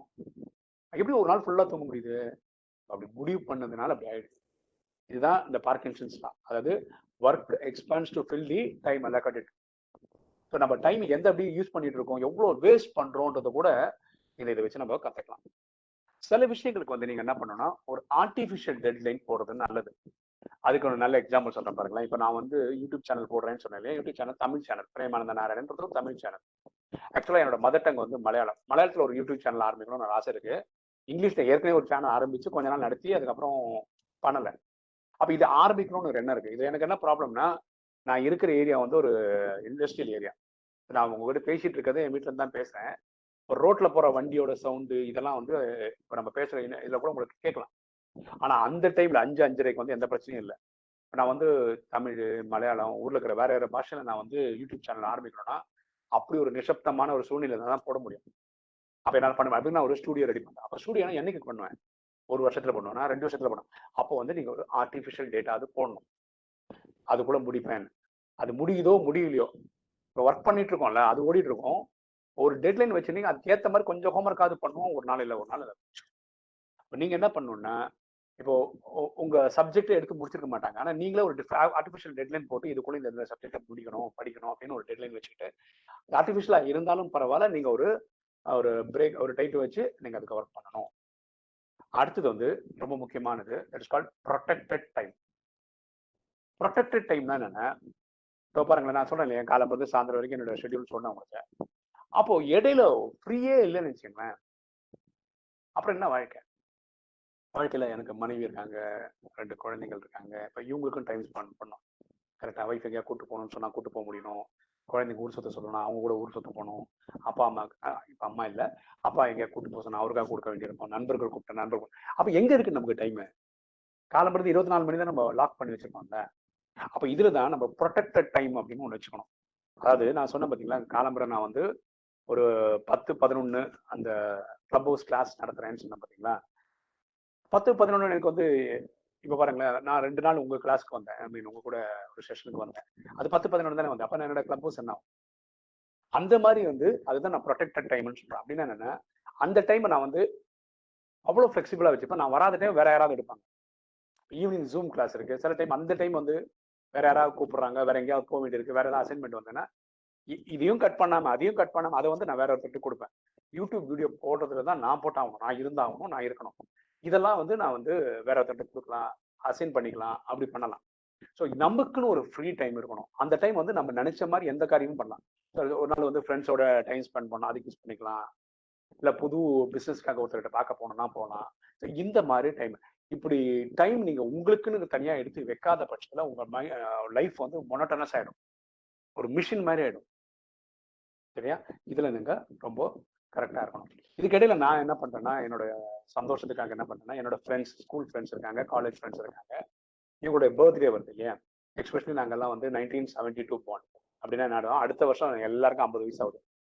அப்போ ஃபிஃப்டியத் பர்த்டேன்னு சொல்லி இதெல்லாம் நான் சந்தோஷத்துக்கு பண்றேன் இதுக்கெல்லாம் எங்கேருந்து டைம் கிடைக்குது? விரும்புறது ஃபர்ஸ்ட் பாயிண்ட் சொன்ன தெரியுமா? I have all the time இந்த லைஃப் விரும்புறதுனால நண்பர்கள் என் கூட படிச்சு எல்கேஜில இருந்து படிச்சவங்க ஸ்கூல் மேட்ஸா இருக்காங்க. நாலு வருஷம் இன்ஜினியரிங் படிச்சவங்க என் கூட காலேஜ் படிச்சவங்க இப்போ இவங்களுக்கு பண்றதுல ஒரு சந்தோஷம்.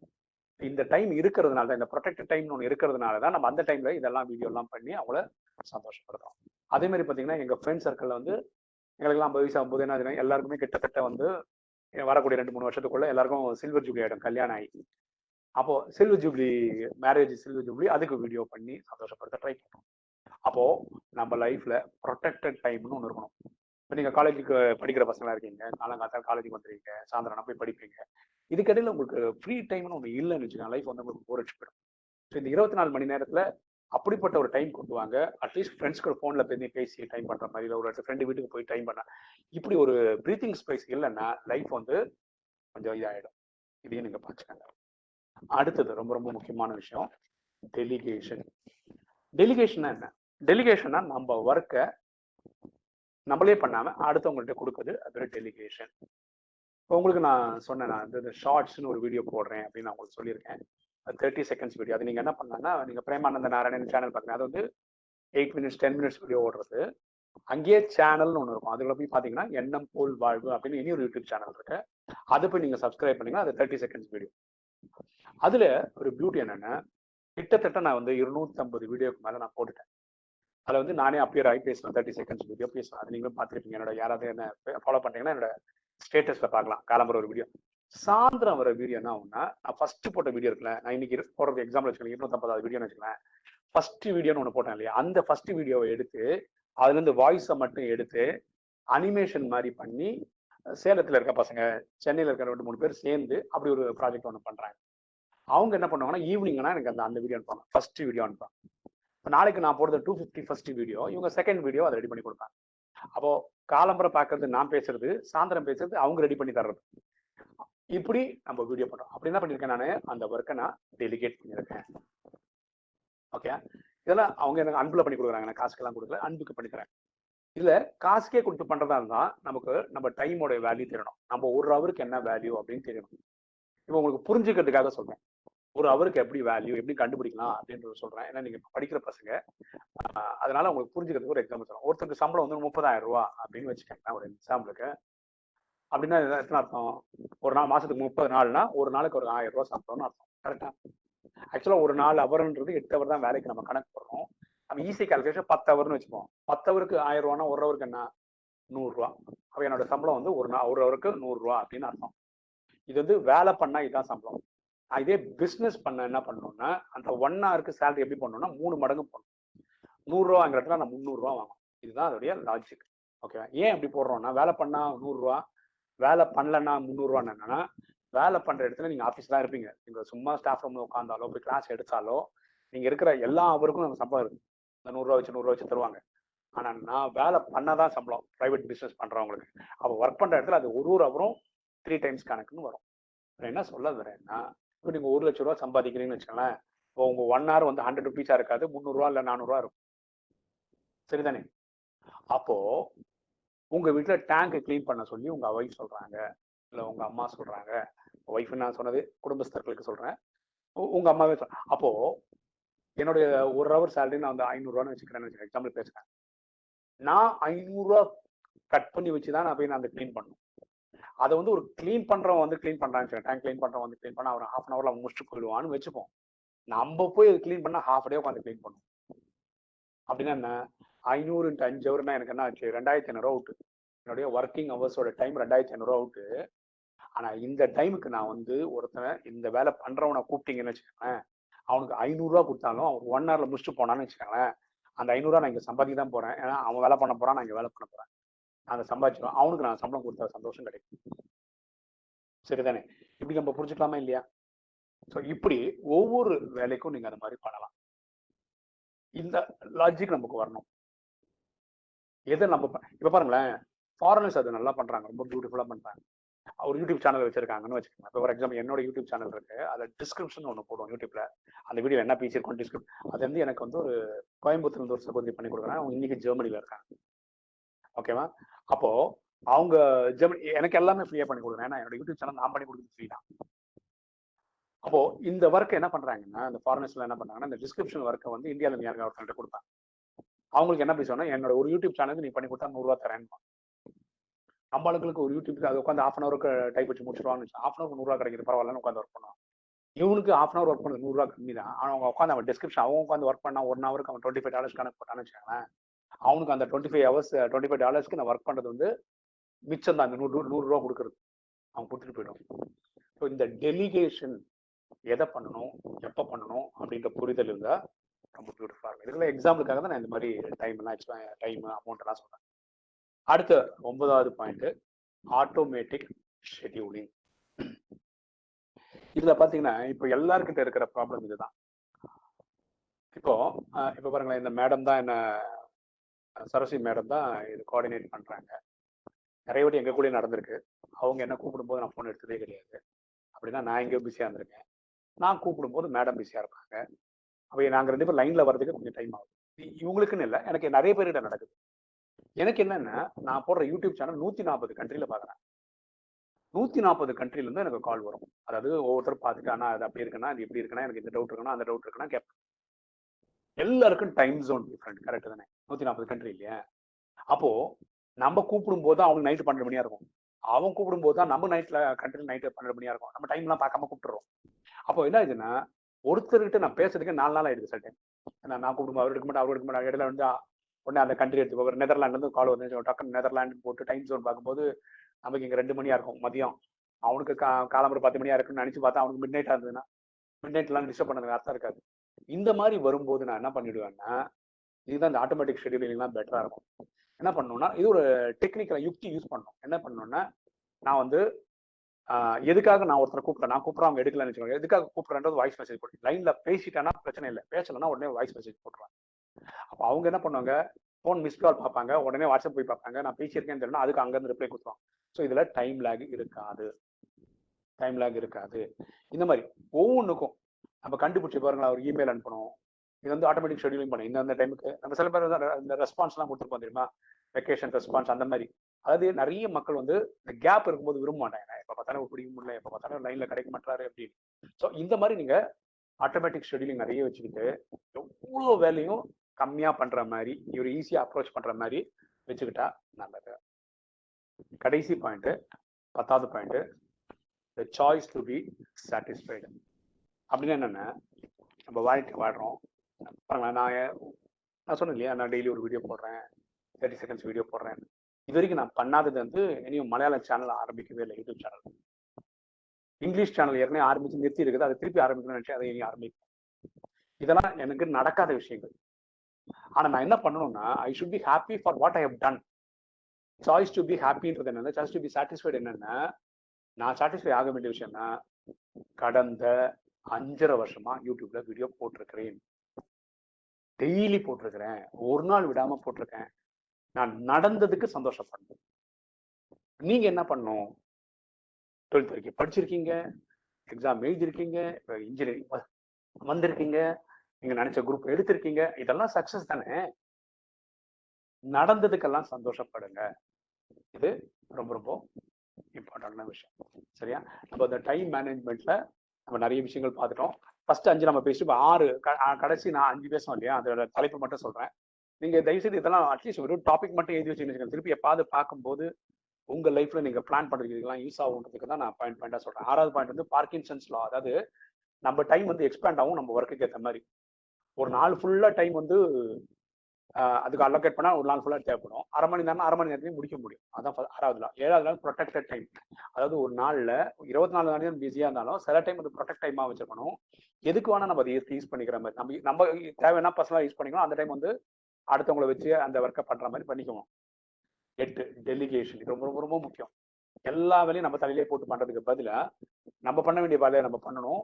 நம்ம பண்ண முடியாத டைமில் அந்த வேலையை வந்து ரெண்டு மூணு வேலை ஒன்றா வந்ததுன்னா ஜஸ்ட் இது பண்ணி கொடுத்துடணும். டெலிகேட் பண்ணி இவங்க நீங்கள் பண்ணுங்க அதை அவங்கள பண்ணுங்க அவங்க கொடுங்க கொடுங்கன்னு சொல்லிட்டு எல்லா வேலைக்கும் முடிக்கவும் முடியும் சிறப்பாகவும் பண்ண முடியும். அப்புறம் ஆட்டோமேட்டிக் ஷெட்யூல் இந்த டிஃப்ரெண்ட் டிஃப்ரெண்ட் டைம் ஜோன்லாம் இருந்ததுன்னா அதை வந்து நீங்கள் புத்தாலித்தனமா எப்படி ஹேண்டில் பண்ணணும் அப்படி- அவங்க அவங்களுக்கு ஏற்ற மாதிரி நீங்கள் அதை பிளான் பண்ணிக்கணும். பத்தாவது எது பண்ணாலும் நீங்கள் ரொம்ப ஹாப்பியாக இருக்கணும். ஓகே எனக்கு ஒரு ஒரு மினிட் டைம் கொடுங்களேன். ஒரு கிளாஸ் தண்ணி குடிச்சிட்டு வந்துடுறேன். சாரி நான் எடுத்து வைக்கல. Please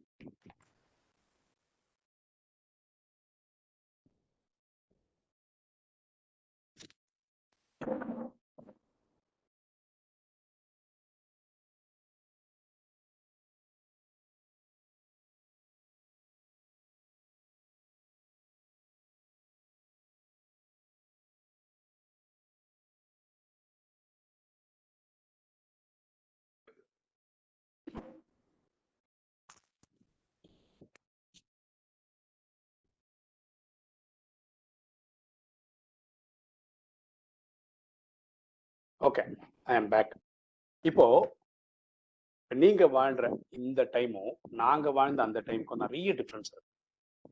அப்படின்னா என்னன்னா நாங்க படிக்கும்போது டோட் ஒன் காலேஜஸ் டோட் டூ காலேஜ் அண்ணா யூனிவர்சிட்டி தான் இருந்தது. இன்ஜினியரிங் காலேஜ் வேற விட்டு எண்ணிடலாம் அப்படிதான் இருந்தது. இப்போ கணக்கா நூற்றுக்கணக்கான ஆயிரக்கணக்கான இன்ஜினியரிங் காலேஜ் வந்துச்சு. ஸோ நிறைய இன்ஜினியர்ஸ் ப்ரொடியூஸ் ஆகி வெளியே வராங்க. ஏற்கனவே பார்த்தீங்கன்னா போன வருஷம் அதாவது கேம்பஸ் இன்டர்வியூல செலக்ட் ஆனவனுக்கே வேலை கிடைக்காத மாதிரி ரெண்டு மூணு வருஷமா கேம்பஸ்ல செலக்ட் ஆனவங்களாம் வேலை தேடிட்டு இருக்கிற நிலைமையில இருக்கு. அப்ப இவ்வளோ காம்படிட்டிவ் வேர்ல்ட்ல நம்ம எப்படி சர்வைவ் ஆகுறது? அப்படின்றது தான் நம்மளுடைய கேள்வி. இதுக்கு ஒரு ஸ்ட்ராட்டஜி இருக்கு. அதை நான் சொல்றேன். இதெல்லாம் தெரிஞ்சு வச்சுக்கிட்டீங்கன்னா உங்களுக்கு ரொம்ப யூஸ்ஃபுல்லாக இருக்கும். அது பிறகு ப்ளூ ஓஷன் ஸ்ட்ராட்டஜி எத்தனை பேர் கேள்விப்பட்டிருக்கீங்கன்னு தெரியல. இருந்தாலும் தெரிஞ்சுக்கிறதா சொல்றேன். ப்ளூ ஓஷன் ஸ்ட்ராட்டஜி அப்படின்னா என்ன? அப்படின்னா என்னன்னா வேற ஒரு ஸ்ட்ராட்டஜின்னு ஒன்று இருக்கு. ரெட் ஓஷன் ஸ்ட்ராட்டஜி அப்படின்னு ஒன்று இருக்கு. அதாவது எல்லாருமே பண்ற ஒரு வேலையை அப்படியே ஃபோக்கஸ் பண்ணி அதை ஆரம்பிச்சுருவாங்க. ஒரு எக்ஸாம்பிள் சொல்றேன் பாருங்களேன். இப்போ தீபாவளி வருதுன்னு வச்சுக்கோங்களேன். நம்ம தெரு கடையில ஒருத்தன் வந்து பட்டாசு கடை ஒன்று ஓப்பன் பண்ணுவோம் ஏன்னா அது சீசன் அடுத்த நாள் பார்த்தீங்கன்னா அங்கே பத்து கடை இருக்கும் அதே மாதிரி. அப்போ என்ன ஆகும்? பயங்கர காமெடி இது வந்து ரெட் ஓஷன் ஸ்ட்ராட்டஜின்னு பேர்.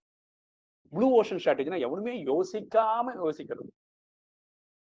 அப்போ இது நீங்க இப்பவே யோசிச்சீங்கன்னா நீங்க இப்பதான் ஃபர்ஸ்ட் இயர் ஃபோர்த் இயர்க்குள்ள ஒரு ஐடியாவோட வெளியே வந்தீங்கன்னா நீங்க பெரிய ஆள். ஃபார் எக்ஸாம்பிள் வந்து நான் வேற என்ன பண்ணுவோம் டிராவல்ஸ் அப்படின்னு சொல்லிட்டு ஒரு ஆட்டோவில் இது எடுத்தோம் லோன் போட்டு ஒரு ஆட்டோ எடுப்போம் ஆட்டோ ஓட்டுவோம் அதை வச்சு சம்பாதிப்போம் இப்போ என்ன பண்ணிட்டாங்க? ஊபர் ஓலா அப்படின்னு கொண்டு வந்துட்டாங்க. அது உங்களுக்கு தெரியும். எக்ஸாம்பிள் நான் சொல்ல வேண்டியது இல்லை. ஒரு கார் ஓட்ட ஓன் பண்ணாம ஒரு ஆட்டோ ஓன் பண்ணாம உலகம் ஃபுல்லாக இருக்க ஆட்டோ பிசினஸ் எல்லாம் அவங்க எடுத்துன்னு போயிட்டாங்க. அது மாதிரி ஹோட்டல் ஒரு ஹோட்டல் சொந்தமா கட்டாம இல்ல அவங்க எல்லா ஹோட்டலையும் டைப் பண்ணி இவங்க பிசினஸ் பண்ண வேண்டியது. எல்லா ஒரு சாஃப்ட்வேர் வச்சு கதையை பிடிக்க வேண்டியது. அப்போ இந்த ஐடியா இருக்கு பாத்தீங்களா? இந்த தாட் இருக்கு இல்லையா? அதுதான் பெரிய பீரியட் அப்போ ப்ளூ ஓஷன் ஸ்ட்ராட்டஜிக்கும் ரெட் ஓஷன் ஸ்ட்ராட்டஜிக்கும் என்ன டிஃப்ரென்ஸ்னா ப்ளூ ஓஷன் ஸ்ட்ராட்டஜி வந்து காம்படிஷனே இல்லை அவனுக்கு. ரெட் ஓஷன் ஸ்ட்ராட்டஜியில் வந்து ஓகே அவனுக்கு ஒரு ஃபுல்லாக காம்படிஷன் தான். இவனுக்கு என்ன பண்ணுறான்னா ஒரு மார்க்கெட் இருக்குன்னு வச்சுக்கலாம் பத்து இருபது பேர் போட்டி போடுறாங்க ரெட் ஓஷன் ஸ்ட்ராட்டஜியில் இவனுக்கு மார்க்கெட்டில் ப்ராப்ளமே இல்லை. ஃபார் எக்ஸாம்பிள் புரிஞ்சுக்கிறதுக்காக ஒரு எக்ஸாம்பிள் சொல்கிறேன் இப்போ கூகுள் சர்ச் இருக்கு.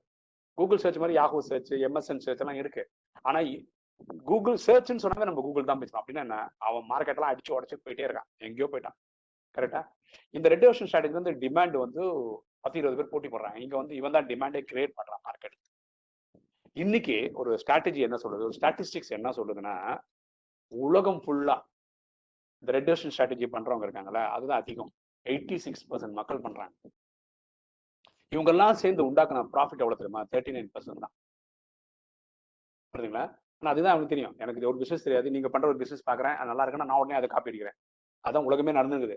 ஆனால் ப்ளூ ஓஷன் ஸ்ட்ராட்டஜி ஃபாலோ பண்றவங்க வெறும் உலகத்துல பதினாலு பர்சன்ட் தான். ஆனா அவங்க தான் sixty one percent of the ப்ராஃபிட்டை வச்சிருக்காங்க உலகத்துல. அப்போ நம்ம ஒரு ப்ளூ ஓஷன் ஸ்ட்ராட்டஜி ஆரம்பிக்கணும்னா என்னென்ன பண்ணணும் அப்படின்னு பார்த்தீங்கன்னா நாலு விஷயங்களை ஃபாலோ பண்ணணுன்றாங்க எலிமினேட் ரெடியூஸ் ரேஸ் கிரியேட் அப்படின்னு என்னன்னு பார்ப்போம். எலிமினேட்னா என்ன? ஃபார் எக்ஸாம்பிள் போது நீங்கள் ரொம்ப சின்ன பசங்களாக இருக்கீங்க. இதை நீங்கள் பண்ணியிருப்பீங்கன்னு நினைக்கிறேன். இப்போ கரண்ட் பில்லு கட்டுறது. இப்போ நாங்கெல்லாம் சின்ன வயசாக இருக்கும்போது கரண்ட் பில்லாம் கட்டினோம்னா அந்த கார்டு எடுத்துன்னு போய் இபி ஆஃபீஸில் போய் நிற்கணும் அது இருக்கும். அந்த மாத கடைசியில் தான் போவோம். ரெண்டு கடைசி ரெண்டு நாள் இருக்கும். ஒரு இருபது முப்பது பேர் இருப்பாங்க லைனில் எப்படி பட்டாலும் ஒரு டூ த்ரீ ஹவர்ஸ் ஆகிடும் இப்போ பார்த்தீங்கன்னா என்ன ஆச்சு ஆன்லைன்லேயே பே பண்ணிக்கலாம். நீங்கள் அந்த இபி ஆஃபீஸ்க்கே போக தேவை நிறைய பேருக்கு தெரியவே தெரியும் இபி ஆஃபீஸ் எங்கே இருக்குனால ஆன்லைனில் பண்ணிடுறாங்க. அப்போ என்ன பண்ணாங்க? எலிமினேட் பண்ணிடுறாங்க. கஸ்டமருக்கு இருக்கிற துக்கத்தை எலிமினேட் பண்ணிட்டாங்க. அடுத்தது ரெடியூஸ் ஃபார் எக்ஸாம்பிள் வச்சுக்கோங்களேன் ஒரு பொருள் உங்களுக்கு தயாரிக்கிறதுக்கு எண்பது ரூபா ஆயிடுச்சுன்னு வச்சுப்போம். அது வந்து நீங்கள் இருபது ரூபாய்க்கு விற்றீங்கன்னா இருபது இருபது ரூபா உங்களுக்கு நூறுரூவாக்கு விற்றீங்கன்னா இருபது ரூபா ப்ராஃபிட் கரெக்டா இப்போ நீங்கள் என்ன பண்ணணும்? எதை ரெடியூஸ் பண்ணணும்? எண்பது ரூபா பண்ணது. ஒரு எக்ஸாம்பிள் தான் பேசுகிறேன் நீங்கள் ஸ்டீலில் அது பண்ணியிருக்கீங்க அது எண்பது ரூபா ஆயிடுச்சு. நீங்க அதே பொருளை பிளாஸ்டிக்ல பண்ண முடியும். அது வந்து அறுபது ரூபாய்க்கு பிளாஸ்டிக்ல பண்ண முடியும்னு வச்சுக்கோங்க உங்க ப்ராஃபிட் நீங்க நூறு ரூபா வச்சீங்கன்னா நாற்பது ரூபா ப்ராஃபிட் கிடைக்குதா? அப்போ இந்த மேக்கிங் காஸ்ட் நீங்க குறைக்க ட்ரை பண்ணணும் மூணாவது அந்த ரைஸ்ன்னு சொல்றது என்னன்னா குவாலிட்டி ஐஎஸ்ஓ சொல்றான்ல ஐஎஸ்ஓ சர்டிபிகேட்லாம் சொல்றான்ல. ஐஎஸ்ஓக்கு ஒரு ஸ்டாண்டர்ட் இருக்கும் இப்படி தான் நீ தயாரிக்கணும்னு. நீங்க ஐஎஸ்ஓட நாலு மடங்கு ஐ ஹையஸ்ட் மெத்தட் நீங்க வந்து குவாலிட்டியை வச்சுட்டீங்கன்னு வச்சுக்கோங்க. ஸ்டாண்டர்ட் வச்சிட்டீங்கன்னு வச்சுக்கோங்க இந்த ஐஎஸ்ஓ வருஷம் வருஷம் எனக்கு இதை பண்ணி கொடு அதை பண்ணி கொடு இந்த ஸ்டாண்டர்ட்லாம் உங்க ஸ்டாண்டர்ட் எங்கேயோ இருக்கேன் அப்போ எப்படி இருக்கும் பாருங்க. ஆப்பிள் ஃபோன் அதுதான். அவன் ஸ்டாண்டர்ட் ஒரு மாதிரி மெயின்டைன் பண்றான். என் மச்சான் வந்து ஆப்பிளில் தான் ஒர்க் பண்ணிட்டு இருந்தாரு. அவர் வந்து எப்படின்னா இப்போ ஃபோன் இருக்குல்ல ஆப்பிள் ஃபோனு இப்போ பூமியிலேருந்து ஒரு மீட்டர் வந்து கீழே போட்டிங்கன்னு வச்சுக்கோங்களேன். டப்புன்னு கீழே விடுவோம்ல அது உடையாம இருக்கணும்ல. அப்போ அந்த மெட்டீரியல் ஸ்ட்ரென்த் என்னது? எவ்வளவு தாங்கும்? எப்படி எந்த வெயிட்ல போட்டா எப்படி உடையும்? இப்படி போட்டு வச்சா எப்படி ஆகும்? அப்படி போட்டு இதுக்குன்னே ஒரு இன்ஜினியர் போட்டு இவன் வேலை போட்டு இவங்க லட்சக்கணக்கில் சம்பளம் கொடுத்து ஆப்பிள் இதெல்லாம் யோசிக்கிறான். ஏன்னா ஃபோனே ஒரு லட்சம் ரெண்டு லட்சம் ரூபா ஃபோனு அது வாங்கி கையிலிருந்து தவறி வந்து ஃபோன் போயிடுச்சுன்னா எவன் வாங்குவான் ஃபோன் அப்புறம்? அப்போ எத்தனை வாட்டி விழுந்தா உடையாம இருக்கும்? இதெல்லாம் அவன் பார்க்குறான் அப்போ என்ன பண்றான்? அவன் குவாலிட்டியோட ஸ்டாண்டர்ட் அந்த மாதிரி வச்சிருக்கான். நாலாவது விஷயம் கிரியேட் அந்த மாதிரி அவன் புதுசு புதுசாக கிரியேட் பண்ணி மார்க்கெட்டில் கொண்டு வந்தால் தான் சர்வே ஆக முடியும். ஸோ உங்கள் நண்பர்கள் உங்களுக்கு என்ன சொல்ல வரேன்னா நீங்க இப்பவே ஒரு ப்ளூ ஓஷன் ஸ்ட்ராட்டஜி கண்டுபிடிச்சு ஆகணும். இல்லைன்னா இந்த ரெட் ஓஷன் ஸ்ட்ராட்டஜிக்குள்ள போயிட்டு பத்தோட பதினொன்று பேரோட சண்டை போட்டு சண்டை போட்டு உங்க வாழ்க்கையை ஓட்ட வேண்டி வரும். ஸோ இதை நீங்க புரிஞ்சுக்கணும். காலத்துக்கு ஏற்ற மாதிரி நீங்க மாறி ஆகணும். சரியா? அடுத்தது வந்து எசென்ஷியலிசம் எசென்ஷியலிசம் அப்படின்னா நீங்க கேள்விப்பட்டிருப்பீங்கன்னு நினைக்கிறேன். எசென்ஷியலிசம்னா என்னன்னா பத்து இருபது வேலை பண்ணி பத்து இருபது வேலையும் சொதப்பதுக்கு பதில ஒன்னோ ரெண்டோ பண்ணி அதை சிறப்பா பண்றது நல்லது. நம்ம வாழ்க்கையில சில இடத்துல வந்து லேர்ன்டு ஹெல்ப்லெஸ்னஸ் அப்படின்னு ஒரு ஒரு நிலை வருது. அப்படின்னா என்ன? நம்ம வாழ்க்கையில ஒரு அனுபவம் ஏற்பட்டிருக்கும். அந்த அனுபவம் அவ்வளவு மோசமா இருக்கும். அந்த மோசமான அனுபவம் நம்ம வாழ்க்கையை வாழவே விடாது இதுக்கு ஒரு ரிசர்ச்சே பண்ணியிருக்காங்க. அந்த ரிசர்ச் ஸ்டடி நான் சொல்றேன். இந்த ரிசர்ச் ஸ்டடி கேட்டதுக்கு அப்புறம் உங்களுக்கு தெரியும். நம்ம வாழ்க்கையில இந்த மாதிரி நட- ரெண்டு மூணு விஷயம் நடந்ததே. அதை நினைச்சு நம்ம இப்படி இருந்துட்டோமேன்னு. ஒரு அனுபவத்தை வச்சு வாழ்க்கை ஃபுல்லாக அப்படியே இருக்கும்னு நினைக்கிறது கரெக்ட் கிடையாது.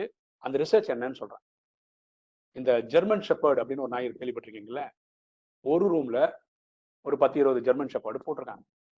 ஓகேவா அந்த ரூமில் என்ன பண்ணுறாங்கன்னா ஒரு எலக்ட்ரிக் ஷாக் கொடுக்குறாங்க. அது ஒரு குறிப்பிட்ட இடத்துல நின்று அந்த நாய்க்கு எலக்ட்ரிக் ஷாக் எலக்ட்ரிக் ஷாக் அடிச்சா நம்ம திடீர்னு ஓடிடும் அங்கங்கே ஓடும் கரெக்டாக தப்பிக்கிறதுக்காக. அங்கே என்ன பண்ணுறாங்க ஒரு பெடல் வச்சிருக்காங்க அந்த ரூமில் ஒரு பெடல்னா காலை இந்த சைக்கிள் அமைக்கிற அந்த வேறு தையல் எல்லாமே இருக்கிற மாதிரி பெடல் ஏதாவது ஒரு நாய் போய் அந்த ஒரு பெடலை அமுக்கிடுச்சுன்னு வச்சுக்கோங்களேன் அப்புறம் அந்த ஷாக் அடிக்கிறது நின்றுடும் அப்போ என்ன பண்ணுது? ஒரு நாய் கண்டுபிடிச்சோன்னே பாக்கி எல்லா நாய்க்கும் அந்த டெக்னிக் இருக்குது ஷாக் அடிச்சுதான் அங்கே வந்து அமுக்கிடுமா? இது இது வந்து ஃபர்ஸ்ட் ரூம்ல ஏற்படுத்தின ஏற்பாடு. ஷாக் அடிக்கும். இதுவா கண்டுபிடிச்சு அந்த பெடலை அமுக்கிடுச்சுன்னா அந்த ஷாக் அடிக்கிறது நின்றுடும் ரெண்டாவது ரூமு அங்கேயும் ஒரு பத்து பத்து பதினஞ்சு ஜெர்மன் ஷப்பர்ட் போடுறாங்க. அங்கேயும் இந்த எலக்ட்ரிக் ஷாக் இருக்கு. அந்த ரூம்லயும் ஒரு பெடல் இருக்கு. ஆனா அந்த பெடல் அமுக்குனா கூட ஷாக் அடிக்கிறது நீக்காது. இந்த ஷாக்குன்றது ஒன்று ஷாக் அடிச்சு செத்துருவாங்கன்னு அந்த மாதிரி நினைக்காதீங்க. ஒரு ஃபீபிள் ஷாக்குன்னு வச்சுக்கோங்க அந்த மாதிரி. ஷாக்கு ஃபீல் பண்ண முடியும் ஆனா சாக மாட்டாங்க. அந்த மாதிரி ஷாக்குன்னு வச்சுக்கோங்க. டெஸ்ட் தானே? மூணாவது ரூம்னு ஒரு ரூம் இருக்கு. அங்க வந்து பத்து இருபது ஜெர்மன் சாப்பாடு இருக்கு. அது ஃப்ரீயா விளாத்த விட்டாங்க. அங்க ஒரு பெடலும் கிடையாது ஷாக்கும் கிடையாது. ஓகேவா இப்போதான் ரியல் எக்ஸ்பெரிமெண்ட் ஸ்டார்ட் ஆகுது. இது ஒரு ஒன் ஹவர் இது நடந்ததுன்னு வச்சுக்கோங்களேன். இந்த ஏ பி சி மூணு அப்படி நடந்ததுன்னு வச்சுக்கோங்களேன். எல்லா நாயும் தூக்கின்னு ஒரே ரூம்ல போடுறாங்க. லெஃப்ட் சைடு ரைட் சைடுன்னு வச்சுக்கோங்க. இப்போ ஃப்ரீயா உலாத்த விட்டாங்களே இப்போ லெஃப்ட் சைடில் எல்லாரும் வந்து இருக்காங்கன்னு வச்சுக்கோங்க. அந்த டைம் லெஃப்ட் சைடில் ஷாக் அடிக்கும். இப்போ இந்த ஃபர்ஸ்ட் ரூம் இருந்தது தெரியுமா? அந்த நாய்கள் என்ன தெரியும் அந்த பெடல் தேடிச்சு. பெடல் அமுக்கனா ஷாக் நிற்கும்ல அந்த ரூம்ல பெடலே இல்லை. அப்படி இப்படி சுத்தும் போது இந்த ரைட் சைடு வந்த உடனே என்ன தெரிஞ்சிச்சுன்னா ஷாக் அடிக்கலன்னு தெரிஞ்சிச்சு. அதுக்கும் பெடலுக்கும் சம்மந்தம் இல்லை. இங்க வந்த உடனே ஷாக் நின்றோம் அமைதியா உட்காந்துச்சு. தேர்ட் ரூம் வந்து தெரியுமா? ஃப்ரீயா உலாத்த விட்டது. அது அங்கேயும் இங்கேயும் உலாத்தின்னு போது இங்க ஷாக் அடிச்சது. அதுக்கு ஷாக் அடிக்கிற அனுபவமே இல்லை முன்னாடி.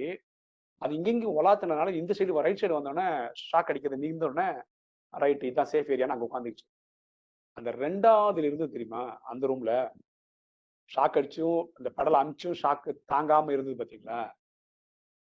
அந்த இது வந்து லெஃப்ட் சைட்ல வந்ததெல்லாம் லெஃப்ட் சைட்லயே இருந்துச்சு. ஏன் இருந்துச்சுன்னா எங்க போனா நான் ஷாக் அடிக்கிறது அடிக்க தானே போகுது. ஏன்னா அதான் ஃபர்ஸ்ட் எக்ஸ்பீரியன்ஸ் அதே மாதிரி நம்ம வாழ்க்கையிலையும் சில அனுபவங்கள் நடந்திருக்கும். சின்ன வயசுல நடந்திருக்கலாம் ரெண்டு வருஷத்துக்கு முன்னாடி நடந்திருக்கலாம் இப்ப நடந்துட்டு இருக்கலாம் அந்த அனுபவம் இந்த ரெண்டாவது நாய்க்கு நடந்த மாதிரி இருக்கலாம். என்ன பண்ணாலும் வாழ்க்கையில தரித்திரம் தான்டா என்ன பண்ணாலும் உருப்படாதுடா அப்படின்ற ஒரு எண்ணம் அவங்களுக்கு வந்திருக்கலாம். அந்த மாதிரி வந்தா அப்படிதான்டா வாழ்க்கைன்னு முடிவு பண்ணிடுறீங்க பாத்தீங்களா? இது பேர் தான் லேர்ன்டு ஹெல்ப்லெஸ்னஸ் அப்படின்றாங்க. அது நம்மளே கத்துக்கிட்டோம். என்னது? வாழ்க்கையில விடிவு காலமே இல்லைன்னு தப்பான ஒரு பாடம் ஆனா நமக்கு தெரியாம உள்ள போயிடுச்சு அது. அதனால தான் ரெண்டாவது நாய் செகண்ட் ரூம்ல வந்து ரைட் போய் தான் தப்பிச்சிருப்பாங்க. லெஃப்ட்லயே இருந்தது காரணம்னா ஃபர்ஸ்ட் எக்ஸ்பீரியன்ஸ் அப்படி இருந்தனால. இப்போ உங்க வாழ்க்கையில சில டைம் இப்படி ஆயிருக்கும். என்னன்னா என்னடா படிச்சு மார்க் மார்க் எடுத்து என்னடா நான் ஸ்கூல் ஃபர்ஸ்ட் வந்தேன்டா. அப்புறம் அதனால என்ன ஆயிடுச்சுடா? அப்படி இப்படின்னு பேசுறவங்க வந்து வாழ்க்கைக்குள்ள தோற்றுவாங்க ஏதோ ஒரு சம்பவம் நடந்து போச்சுன்றதுனால எங்க வாழ்க்கைய வந்து அப்படி மிஸ் பண்ணிடாது. ஓகேவா அது ஒரு அனுபவம். வாழ்க்கையில புதுசு புதுசா டெய்லி ஏதாவது கத்துப்போம் அப்படின்றத மட்டும் கத்துக்கங்க. இப்போ ஃபர்ஸ்ட் ரூம்ல இருந்த நாய் மாதிரியோ இல்ல தேர்ட் ரூம்ல இருந்த நாய் மாதிரியோ இருந்துட்டோம்னா நம்ம எஸ்கேப் ஆயிடலாம். இனி ஒரே ஒரு சம்பவம் சொல்றேன். எனக்கு கொடுத்த ஒரு ஹவர் நான் எடுத்துக்கிட்டேன். இருந்தாலும் இனி ஒரு எக்ஸாம்பிள் சொல்றேன். அப்புறம் நம்ம வைண்ட் அப் பண்றதும் பண்ணிக்கலாம் அதுக்கேற்ற மாதிரி. ஆஸ்திரேலியாவில் ஒரு நர்ஸ் அந்த அம்மாவுக்கு வந்து ஒரு குறிப்பிட்ட செக்ஷனை பார்த்துக்க சொல்கிறாங்க அந்த செக்ஷன்றது என்னன்னா அங்க இருக்க பேஷண்ட்ஸ் எல்லாருமே மூணு மாசம் இல்ல ஆறு மாசம் தான் உயிரோட இருக்க போறாங்க. ஓகே அதான் கேன்சரு நாலு மாசம் ஃபோர்த் ஸ்டேஜ் அப்படி அந்த மாதிரி கண்டிஷன் வச்சுப்போமே இந்த அம்மா வேலை என்னன்னா இவங்க எல்லாரையும் தனித்தனியா பேச வேண்டியது. அவங்க வாழ்க்கையை பத்தி ஒரு சர்வே எடுக்க வேண்டியது அப்போ இந்த அம்மா ஒவ்வொருத்தரோடய பேசி உங்களுக்கு என்ன நோய்? உங்களுக்கு எதுக்காக வந்து அட்மிட் ஆகிருக்கீங்க என்ன பிரச்சனை? அப்படி இப்படி உங்கள் வீட்டில் பசங்க பார்த்துக்கிறாங்களா இந்த மாதிரி எல்லாம் கேள்வி கேட்டு கேள்வி கேட்டு கேள்வி கேட்டு அந்த பேஷண்ட்ஸ் கிட்ட சர்வே மாதிரி எடுக்கிறாங்க. கடைசியாக இவங்க சர்வே எடுத்ததில் ஹைலைட் பண்ண பாயிண்ட் என்னன்னா அவங்க சொல்ற விஷயம் என்னன்னா ஆல்மோஸ்ட் எல்லாருமே தொண்ணூறு சதவீத மக்கள் சொல்றாங்க நான் என் வாழ்க்கையை வாழவே இல்லை. நான் எங்கள் அப்பா அம்மா சொன்ன மாதிரி வாழ்ந்துட்டேன். என் பசங்களுக்காக என் வாழ்க்கையை மாத்திக்கிட்டேன். என் கணவர் சொன்னதுக்காக இப்படி மாறிட்டேன். என் பொண்டாட்டி சொன்னதுனால நான் இப்படி வாழ்ந்துட்டு இருந்தேன். நான் கடைசி வரைக்கும் நான் என் நான் நினைச்ச மாதிரி வாழவே இல்லை. அப்படின்னு குழந்தை தள்ளிட்டு போயிட்டாங்க. ஸோ நீங்களாம் சின்ன பசங்க. இப்போ இன்ஜினியரிங் படிச்சுட்டு இருக்கீங்க. இல்லை எனக்கு எது தெரியாதுன்னா யார் விரும்பி இதை படிக்கிறீங்க? யார் உங்கள் வீட்டில் இருக்க ப்ரெஷர்னால படிக்கிறீங்க? இதெல்லாம் எனக்கு தெரியல. ஆனால் இந்த மாதிரி அந்த அம்மா சர்வே எடுத்து சில பேர் சொன்னாங்க இல்லையா? நான் என் வாழ்க்கை வாழ்ந்து நினைச்ச மாதிரி வாழல அப்படின்னு உங்களுக்கு வரக்கூடாது. நம்ம ஒரு பத்து பாயிண்ட் பார்த்தோம் ஞாபகம் இருக்கீங்களா? ஃபர்ஸ்ட் பாயிண்ட் இருக்கு பார்த்தீங்களா எனக்கு வாழ்க்கையில இருக்க எல்லா டைமும் எங்கிட்ட இருக்குன்னு சொன்னவங்க தான் வாழ்க்கையை ரசிச்சிருக்காங்க சந்தோஷமா இருந்திருக்கிறாங்க. அது எப்ப நடக்கும்னா நீங்க விரும்புனதை செய்யும் போது மட்டும்தான் நடக்கும். அதுக்கு நீங்க விரும்பினதை நீங்க செய்யணும். அதுக்கு நீங்க திடகார்த்தமா இருக்கணும். இருக்கணும். என் பொண்ணு எனக்கு ரெண்டு பொண்ணுங்க ட்வின்ஸு அதில் என் பெரிய பொண்ணு நல்ல படம் வரைவான் நல்லா படிக்கிறாங்க எல்லாம் கரெக்ட் என்ன சொன்னா நீ படம் வரைகிறது தான் நோக்கணும். அதே லைன்ல போயிடும் அது பெரிய காசு தருமோ? பெரிய சம்பாதி தருமோ? லட்சக்கணக்கான சம்பளம் தருமோ தெரியாது. அவங்களுக்கு மனசு நிறைவு தரும் இல்லையா? நிறைவு தான் ரொம்ப முக்கியம். ஓகே ஸோ நான் கன்க்ளூடிங் ஸ்பீச்சுக்கு வரேன். வாழ்க்கையில ஜெயிக்கிறதுக்கு என்ன ஃபார்முலா எல்லாரும் அதுதான் தேடிட்டு இருக்காங்க. அது நான் நிறைய அன்னைக்கும் சொல்லிட்டேன். இன்னைக்கும் ஒரு இது சொல்றேன் நான் சொன்னா உங்களுக்கு ரொம்ப சிரிப்பா இருக்கலாம். என்னடா இதெல்லாம் நடக்குமா? இப்படி பேசுறாரு அப்படின்னு நினைக்கலாம். ஆனா இதுதான் ஃபார்முலான்னு நீங்களும் ஒத்துப்பீங்க. நான் ஒரு அஞ்சரை வருஷத்துக்கு முன்னாடி யூடியூப் சேனல் ஆரம்பிக்கலாம்னு நினைச்ச போது என்ன பண்ணலாம் அப்படின்னு ஆரம்பிச்சேன். என்ன யூடியூப் சேனல் போடலாம்? எனக்கு வந்து மேக்ஸ்ல ரொம்ப இன்ட்ரெஸ்ட் இருக்கு. சரி மேக்ஸை பத்தி யூடியூப்ல வீடியோ போடலாம் அப்படின்னு நினைச்சேன். அப்புறம் சும்மா மேக்ஸ் பத்தி யூடியூப் சேனல் பார்த்தா கண்ணா முன்னா யூடியூப் சேனலாக இருக்கு மேக்ஸ் கிட்டத்தட்ட ஆயிரத்துக்கு மேற்பட்ட நான் சொல்றேன் அஞ்சு வருஷத்துக்கு முன்ன ஆயிரத்துக்கு மேற்பட்டவங்க யூடியூப்ல மேக்ஸை பத்தி போட்டுட்டு இருக்காங்க அப்ப நானும் ஆயிரத்தி ஒண்ணு லட்சத்துல ஒருத்தனா தான் இருந்திருப்பேன் அந்த வீடியோ போடுறதுல. அப்பதான் நான் அந்த ராஜயோக மெடிடேஷன்றது நான் பன்னெண்டு வருஷத்துல ஆறு வருஷம் கத்துருந்தேன் அப்போ. அதை வச்சு வீடியோ போடலாம் அப்படின்னு யோசிச்சேன். அதுக்கு முன்னாடி நிறைய ப்ரிப்பரேஷன் பண்ணும்போது கபில் ராஜ் அப்படின்னு சொல்லிட்டு ஒரு ஜோசியர் அவர். அமெரிக்கால இருந்துகிட்டு அவர் யூடியூப் வீடியோ போடுறாரு. அவர் ஒரு வீடியோ போட்டிருந்தார். செவன் வேஸ் டு சக்சஸ் அப்படின்னு ஒரு வீடியோ அந்த வீடியோ எடுத்து படிச்சு பார்த்தேன். அதுல ரொம்ப பியூட்டிஃபுல்லாக ஒரு விஷயம் சொல்றாரு. எந்த சக்சஸ்க்கான வழினா உங்களுக்கு என்ன தெரியுமோ அதை சமுதாயத்துக்கு ஃப்ரீயா கொடுங்க அப்படின்னு போட்டிருந்தாரு. ஃப்ரீயா கொடுத்தா எப்படிங்க காசு வரும்? எப்படிங்க சம்பாதிக்க முடியும்? எனக்கு ஒன்றும் புரியல. இவன் கதையை பார்த்தீங்கன்னா பார்க்க நல்லா லட்சணமா இருப்பான். யூடியூப்ல பார்த்தீங்கன்னா சூப்பராக இருப்பான். ஹிந்தி நடிகர் மாதிரி இருப்பான்.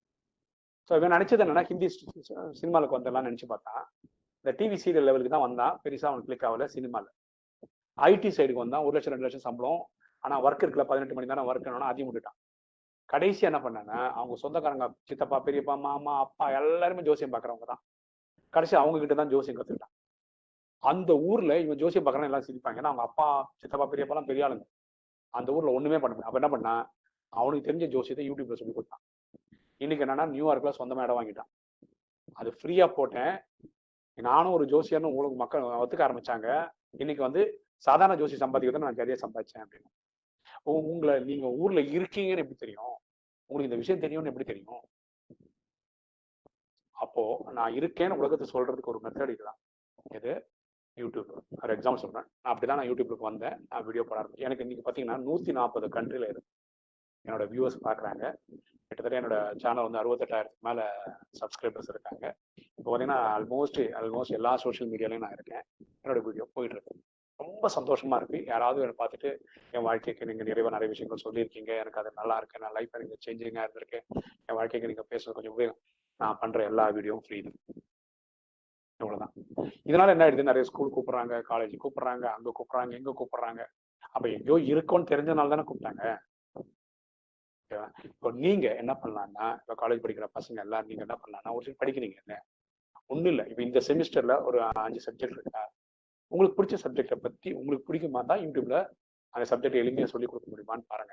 ஏன்னா இது கூட தெரியாத பசங்க இருப்பாங்கல்ல. அவங்களுக்கெல்லாம் இது ஒரு யூஸ்ஃபுல்லா இருக்கும்ல படிச்சு. எக்ஸாம்பிளுக்கு தான் சொல்றேன் நான்.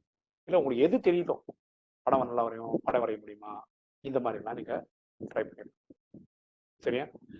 இந்த நேரத்தை கையாள தெரிஞ்சாதான் வாழ்க்கையில நம்ம பெரிய லெவல்ல வர முடியும். அதனால டைமை வந்து நல்லபடியா யூஸ் பண்ணிக்கங்க. உங்க வாழ்க்கையை சிறக்கிறதுக்கு வாழ்த்துக்கள். வாய்ப்புக்கு நன்றி. யாருக்காவது ஏதாவது கேள்வி இருந்தா நான் இப்போ பதில் சொல்ல தயாரா இருக்கேன். தேங்க்யூ Sir, ஆ கேளுங்க. Sir, how many languages do you know, sir? எனக்கு என்னோட மதர் டங் வந்து மலையாளம். படிச்சதெல்லாம் இங்கிலீஷ் மீடியம் ஹிந்தி தோடா தோடா தெரியும். ஹிந்திலையும் பேசியிருக்கேன். ஸ்பீச்லாம் பண்ணியிருக்கேன். நார்த் இந்தியால போய் பேசியிருக்கேன். ஆக்சுவலாக நான் ஒரு டிப்ஸ் சொல்கிறேன் இந்த விஷயத்துல. லாங்குவேஜ்னு நீங்கள் சொன்னதுனால. ஆக்சுவலாக என் மதர் டங் வந்து மலையாளம் தான். ஆனால் உங்களுக்கு வந்து நான் பக்கா தமிழ்கார மாதிரியே தெரியறதுக்கு ஒரு காரணம் என்ன தெரியுமா? என்னன்னா எனக்கு எங்கெல்லாம் தமிழ் வார்த்தை தெரியலையோ நான் இங்கிலீஷ் சப்ஸ்டியூட் பண்ணியிருக்கேன். நீங்கள் கவனிச்சு பார்த்தீங்கன்னா. நான் மலையாளம் சப்ஸ்டியூட் பண்ணுறது கிடையாது. அதே மாதிரி நான் எப்பெல்லாம் மலையாளம் பேசுகிறேனோ அந்த டைமில் வந்து தமிழ் வார்த்தை வராமல் இங்கிலீஷ் சப்ஸ்டியூட் பண்ணேன் அது நம்ம மக்கள் ஆடியன்ஸ் ஏற்றுக்கிறாங்க எனக்கு நான் சென்னையில் தான் பிறந்து வளர்ந்தேன். எனக்கு தமிழும் ஆஹா ஓஹோ ரத்னா இந்த மாதிரி பேசலாம் தெரியாது. செந்தமிழ்லாம் எனக்கு பேச தெரியாது. இப்படிதான் நான் ஹிந்திலே அப்படிதான் பேசுவேன். ஹிந்தி பேசும்போது என்னன்னா பத்து பர்சன்ட் இருபது பர்சன்ட் தான் ஹிந்தி பேசுவேன். பாக்கெல்லாம் இங்கிலீஷ் பேசுவேன். கேட்கறவனுக்கு ஹிந்தி கேட்கற மாதிரி இருக்கும். இப்படி நாலு லாங்குவேஜ் எனக்கு தெரியும். அவ்வளவுதான். உங்களுக்கு ஸ்போக்கன் இங்கிலீஷ்ல ஒரு டிப்ஸ் வேணா நான் சொல்லட்டுமா? யாருக்கு? ஆர்வம் இருக்கா? Yes, sir. Super yes sir okay spoken இங்கிலீஷ்ல நான் வந்து எங்க ஸ்கூல்ல வந்து இங்கிலீஷ் மீடியம் ஸ்கூல் தான். ஆஹ் எங்க கிளாஸ்ல ஒரு இருபத்தொன்பது பேர் இருந்தோம்னு வச்சுக்கோங்களேன். இருபத்தி ஏழு பேர் மலையாளிஸ். ரெண்டே ரெண்டு பேர் தான் தமிழ் பசங்க. அப்போ கிளாஸ்க்குள்ள நாங்கள் பேசிக்கிறது மலையாளம். ஃப்ரெண்ட்ஸ் இருந்தால் இவங்க இருந்தால் தமிழ். இங்கிலீஷ் பேசவே மாட்டோம். ஃபைன் கட்ட வேண்டியிருக்கும். தமிழ் இங்கிலீஷில் பேசலன்னு சொல்லி ஒரு ரூபா கட்ட வேண்டியிருக்கும். அது அப்போ. அந்த ஒரு ரூபாக்காக டீச்சர்ஸ் இருந்தால் மட்டும் இங்கிலீஷ் பேசுவோம் இந்த லட்சம் தான் இருந்தோம் எங்கள் கதை.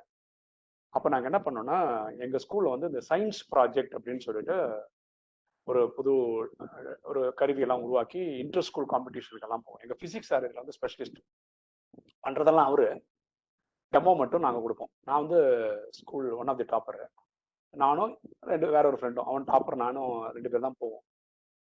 இந்த மாதிரி லோயலான்னு ஒரு காலேஜ் இருக்கு சென்னையில். நீங்கள் கேள்விப்பட்டிருப்பீங்கன்னு நினைக்கிறேன். ரொம்ப ஃபேமஸான காலேஜ் அது நூற்றி ஐம்பது வருஷம் ஆயிருக்கும்னு நினைக்கிறேன் அந்த காலேஜ் ஆரம்பிச்சு. இல்லை இல்லை நூறு வருஷம் ஆயிருக்கும். அந்த காலேஜில் நாங்கள் போய் ப்ரெசென்ட் பண்ணுறோம் அப்போ ஒரு அண்ணன் அவர் வந்தார். ஆ உங்கள் ப்ராஜெக்ட் எக்ஸ்பிளைன் பண்ணுங்க அப்படின்னாரு. நான் உடனே தமிழில் எக்ஸ்பிளைன் பண்ணேன்.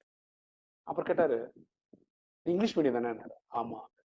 ஏன் தமிழ் எக்ஸ்பிளைன் பண்றேன் இல்ல உங்களுக்கும் தெரியும்ல நான் தமிழ் அதனால தமிழ்ல சொன்னேன். இல்ல நீ இங்கிலீஷ்ல சொல்ல ரொம்ப தடவுனேன் நான் அன்னைக்கு. அப்ப அவர் சொன்னார் உனக்கு இங்கிலீஷ்ல பேசணுமான்னு கேட்டார். ஆமா. ஃப்ளூயண்டா பேசணுமா? ஆமா. இப்போ ஏன்னா நம்ம இங்க ஸ்கூல்லயே நம்ம தமிழ் இல்லாட்டி மலையாளம் தான் பேசின்னு இருக்கோம். இங்கிலீஷ் பேசாதனால. அப்போ அவர் சொன்னாரு நீ லோயலா இங்கிலீஷ் கேள்விப்பட்டிருக்கியான்னு கேட்டார். என்னடா அது ஷேக்ஸ்பியர் இங்கிலீஷ் குறிப்பிட்டிருக்கோம். லோயல் இங்கிலீஷ்னா என்ன? தெரியாது நான் நான் பேசதான் லோயல் இங்கிலீஷ் அப்படின்னா. நீங்க என்ன பேசுனீங்க? எனக்கு கண்டுபிடிக்க முடியலையே அப்படின்னு. அப்போ அவர் சொல்லி கொடுத்த டெக்னிக் இதுதான். ஒரு எக்ஸாம்பிள் வச்சுப்போமே ஒரு சென்டென்ஸ்ல பத்து வார்த்தை இருக்குன்னு வச்சுப்போம். நமக்கு இங்கிலீஷ் வராதுன்னு வச்சுக்கோங்க. இங்கிலீஷ்ல என்ன ப்ராப்ளம்னா நம்ம அது மதர் டங் கிடையாது. நம்ம ஹியூமன் பிரெயின் எப்படி ஒர்க் ஆகும்னா இப்போ ஒரு எக்ஸாம்பிள் வந்து ஒருத்தர் இங்க வாங்க அப்படின்னு சொன்னோம்னு வச்சுக்கோங்க நம்ம ஈஸியாக சொல்லிடுறோம் இங்க வாங்க. ஏன்னா அது மதர் டங்ல யோசிக்கிறதுனால. அது இங்கிலீஷ்ல சொல்லணும்னு வச்சுக்கோங்க. உள்ளுக்குள்ள என்ன வரும்? இங்க வாங்கன்னு சொல்லணும். உள்ளுக்குள்ள ஒரு டிரான்ஸ்லேஷன் நடக்கும். ஆஹ் நீங்க வாங்கல sir please come here sir இப்படிலாம் சொல்லுவோம். அதுதான் உள்ளுக்குள்ள டிரான்ஸ்லேஷன் அந்த டிரான்ஸ்லேஷன் சொன்னதுக்கு அப்புறம் நம்ம வார்த்தையா சொல்லுவோம். Sir kindly please come here sir அப்படின்னு சொல்லுவோம். இதுக்கு என்ன ஆச்சுன்னா நிறைய லேக் நடக்குது. ஃபர்ஸ்ட் தமிழ்ல டிரான்ஸ்லேஷன் நடக்கும். அதான் தமிழ்ல யோசிப்போம். அப்புறம் இங்கிலீஷ்ல டிரான்ஸ்லேஷன் நடக்கும். அப்புறம் ஒகாபுலரியா வாயில சொல்லுவோம். இந்த லேக் இருக்குல்ல அந்த லேக் ஆகும்போது கேட்கறவன் என்ன எப்படா இவன் சொல்லுவான் அப்படின்னு காத்துட்டு இருக்கிறதுனால தான் பிரச்சனை. அதுவும் அது சென்டென்ஸ் ஒழுங்கா வருமா? அது பட்லர் இங்கிலீஷ் மாதிரி விட்டு விட்டு வரும். அப்ப என்ன ஆகும்னா நம்ம கான்ஃபிடன்ஸ் லெவல் கம்மியா இருக்கும் அப்ப அந்த அண்ணன் சொன்னது விஷயம் என்ன சரி மேக்சிமம் நம்ம பேச போறது யாரு? நமக்கு தெரிஞ்சவங்க தான் பேசலாம். ஆரம்பத்துல அந்த பத்து வேர்ட்ல எட்டு வேர்டு தமிழாவே இருக்கட்டும். ரெண்டு இங்கிலீஷ் வேர்டு போடும் நீ பாத்துக்க வேண்டிய விஷயம் என்னன்னா இந்த டிரான்ஸ்லேஷன் இருக்குல்ல இங்கிலீஷ்ல இந்த தமிழ் தமிழ்ல இந்த இங்கிலீஷ் போகுது இல்லை மாறி மாறி. அது ஃப்ளூயண்ட்டாக போட்டோம் ஓகேவா போக போக என்ன ஆகும்னா எட்டு ரெண்டுன்றத ஏழு மூணு நாக்கு. ஆறு நாலு நாக்கு. அஞ்சு நா அஞ்சு நாக்கு. நாலு ஆறு நாக்கு. ஒரு டைம்ல என்ன? எட்டு ரெண்டு நாக்கு. அதாவது எட்டு வேர்டு இங்கிலீஷ் ரெண்டு வேர்டு தமிழ். ஒன் டைம்ல you will speak only in English இங்க எங்க ப்ராப்ளம் வருதுன்னா நம்ம த- திக்கி திக்கி தக்கி தத்தி பேசுறோம்ல விட்டு விட்டு பேசுறோம்ல திக்கி திக்கி பேசுறோம்ல அங்கதான் பயம் வருது. இப்பதான் திக்கவே இல்லையே. Either Tamil either English. Either English அந்த டிரான்ஸ்லேஷன் ஸ்டேஜ் ஒரு வெரி நார்மல் கேட்கறவனுக்கு வந்து ரொம்ப பியூட்டிஃபுல்லா பேசுறாரு. கேட்கறவனுக்கு தமிழும் தெரியும் இங்கிலீஷும் தெரியும். It will be easy for him to understand ரெண்டாவது வந்து நான் ஏழாவதுலேயே என்ன பண்ணிட்டேன்னா அப்போ நான் ஏழாவது படிக்கும்போது அந்த மாதிரி போனது. யோசிக்கிறோம்ல அது என்ன தமிழ்ல யோசிச்சு அது இங்கிலீஷ்ல டிரான்ஸ்லேட் பண்ணி அதுக்கப்புறம் தானே பேச இங்கிலீஷ்ல யோசிக்க ஆரம்பிச்சேன். எனக்கு லெட்டர் எழுது வந்து இங்கிலீஷ் தான் எனக்கு ஈஸியாக எழுத முடியும் தமிழ் எழுத முடியாது என்னால. அதுக்கப்புறம் ஒரு எக்ஸாம்பிள் சொல்றேன் பாருங்களேன். ஒருத்தரை பார்க்குறோம். என்ன சொல்கிறோம் கேஷுவலாக என்ன சொல்கிறான் என்ன சார் உங்களை பார்த்து ஆடி அம்மாசுக்கு ஒரு வாட்டி தான் உங்களை பார்க்க முடியுது சார்? அப்படின்னு நம்ம சொல்கிறோம் இது நம்ம கொலைக்கில் பேசும்போது சொல்கிறோம் இது இங்கிலீஷில் அப்படி சொல்ல முடியுமா? I can see you one in once in என்னது? ஒன்லி இன் ஆடி அமாவாசை அப்படின்னு சொன்னால் எப்படி இருக்கும்? எல்லாம் சிரிச்சிருவாங்க. கரெக்டா அப்போ என்ன பண்ணோம்னா இங்கிலீஷில் சில ஃப்ரேசஸ் கற்று வச்சோம். இதுக்கு ஈக்குவலான இங்கிலீஷ் ஃப்ரேஸ் என்னென்னா once in a blue moon sir I could not see you often I can see you one in once in a blue moon கேட்குறவன் நினைப்பான் ஆஹா இங்கிலாந்து ரிட்டனோ? அப்படின்னா. அப்புறம் நான் இந்த வேலையை சுப்பனும் குப்பனும் பண்ணிடுவான் அப்படின்னு நம்ம சொல்லுவோம். கரெக்டா ஜென்ரலா அப்புறம் அப்படியே இங்கிலீஷ்ல சொல்ல முடியும் Suppan and Kuppan can do this ஒர்க்னு சொன்னா நல்லா இருப்பா? அது இங்கிலீஷ் அதுக்குன்னு ஸ்டாண்டர்ட் இருக்கு. Tom Dick and Harry can do this அப்படின்னு சொல்லணும் அப்படி அந்த மாதிரி ஒரு ஃப்ரேசஸ் கற்று வச்சுக்கணும்.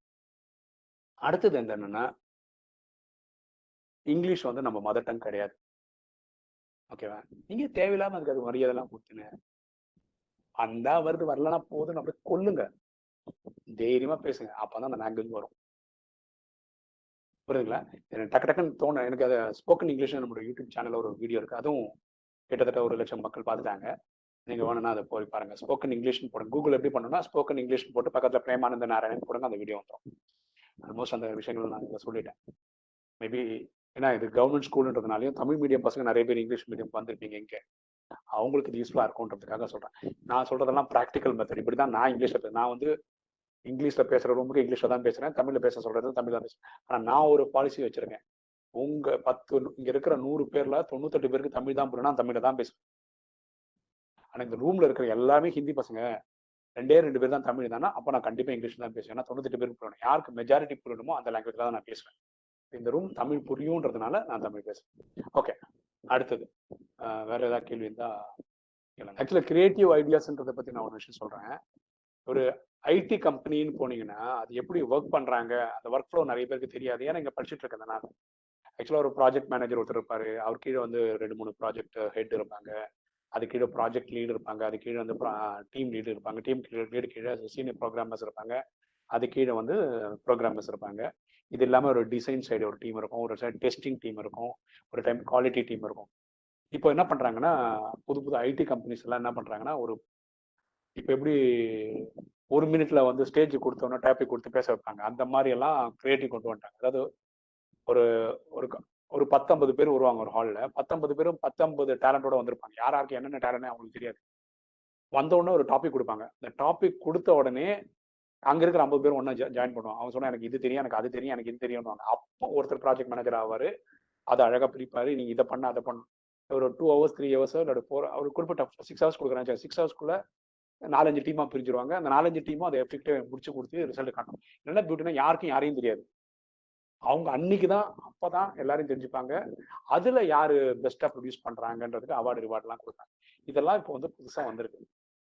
இப்போ நான் வேற ஒரு காலேஜில் பேச போன இடத்துல நம்ம சொன்னாங்க. இது. ரொம்ப ரொம்ப சந்தோஷமா இருந்தது. ரியல் டைம் இதை வந்து அவங்க மார்க் பண்றாங்க. ரியல் டைம் இண்டஸ்ட்ரியை இதை வந்து மார்க் பண்ணி இங்கே பண்ணிட்டு இருக்காங்க. ஸோ அது நல்லா இருக்கு. ஒரு கேள்வி கேட்டிருந்தாங்க. உங்க சக்சஸ்க்கு என்ன காரணம்? அப்படின்னு ஒரு கேள்வி கேட்டிருந்தாங்க. அதை நான் சொல்லிடுறேன். என்னுடைய சக்சஸ்க்கான காரணம் வந்து கன்சிஸ்டன்சி தான். ஹார்ட் ஒர்க் தான். இந்த இதுக்கு மகாபாரதத்தில் ஒரு கதை இருக்கு. மகாபாரதத்தில் அர்ஜுனன் வந்து உங்களுக்கு தெரியும் அம்பும் வில்லுக்கும் ஸ்பெஷலிஸ்டும் தெரியும். அவன் வந்து துரோணாச்சாரியர்கிட்ட கேட்பான். ஜெயிக்கிறதுக்கு ஃபார்முலா என்ன? அப்போ அவர் சொல்றாரு ப்ராக்டிஸ் ப்ராக்டிஸ் ப்ராக்டிஸ் அதுதான் ப்ராக் அதுதான்.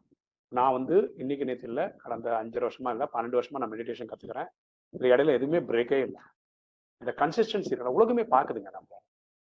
இப்போ நீங்கள் கொஞ்ச நாள் கொஞ்சம் பேர் ஃபாலோ பண்ண ஆரம்பிச்சிருப்பீங்க யூடியூப்ல நீங்கள் அடுத்த வருஷம் நான் வந்து இந்த யூடியூப்க்கு வந்தேன்னா அன்னைக்கு நீங்க பார்த்தீங்கன்னா முந்நூத்தஞ்சு நாள் நான் போட்டிருப்பேன் இந்த மாதிரி உங்ககிட்ட ஒரு குவாலிட்டி இருந்ததுன்னா யூ வில் கோ பிளேசஸ் கண்டிப்பா. ஓகேவா ஸோ சக்ஸஸ்க்கான இது வந்து ஹார்ட் ஒர்க் தான். அப்போ லக்கு லக்குன்னு சொல்றாங்க தெரியுமா? இந்த ஹார்ட் ஒர்க் உங்களுக்கு அந்த மாதிரி லக்கு கிரியேட் பண்ணும். ஃபார் எக்ஸாம்பிள் என்னோட வீடியோ பார்த்துட்டு எனக்கு அந்த ரிலையன்ஸோட தமிழ்நாடு டிஜிஎம் எல்லாம் வந்து என்னுடைய வீடியோ பார்க்குறவர். ஒரு சயின்டிஸ்ட் என்னோட வீடியோ பார்க்குறவங்க ஒரு அட்வொகேட் என் வீடியோ பார்க்குறாங்க ஜட்ஜி வீடியோ பார்க்குறாங்க போலீஸ் ஆஃபீஸர்ஸ் என் வீடியோ பார்க்குறாங்க. அவங்கெல்லாம் அட்மையர் பண்ற ஒரு விஷயம் இதுதான்.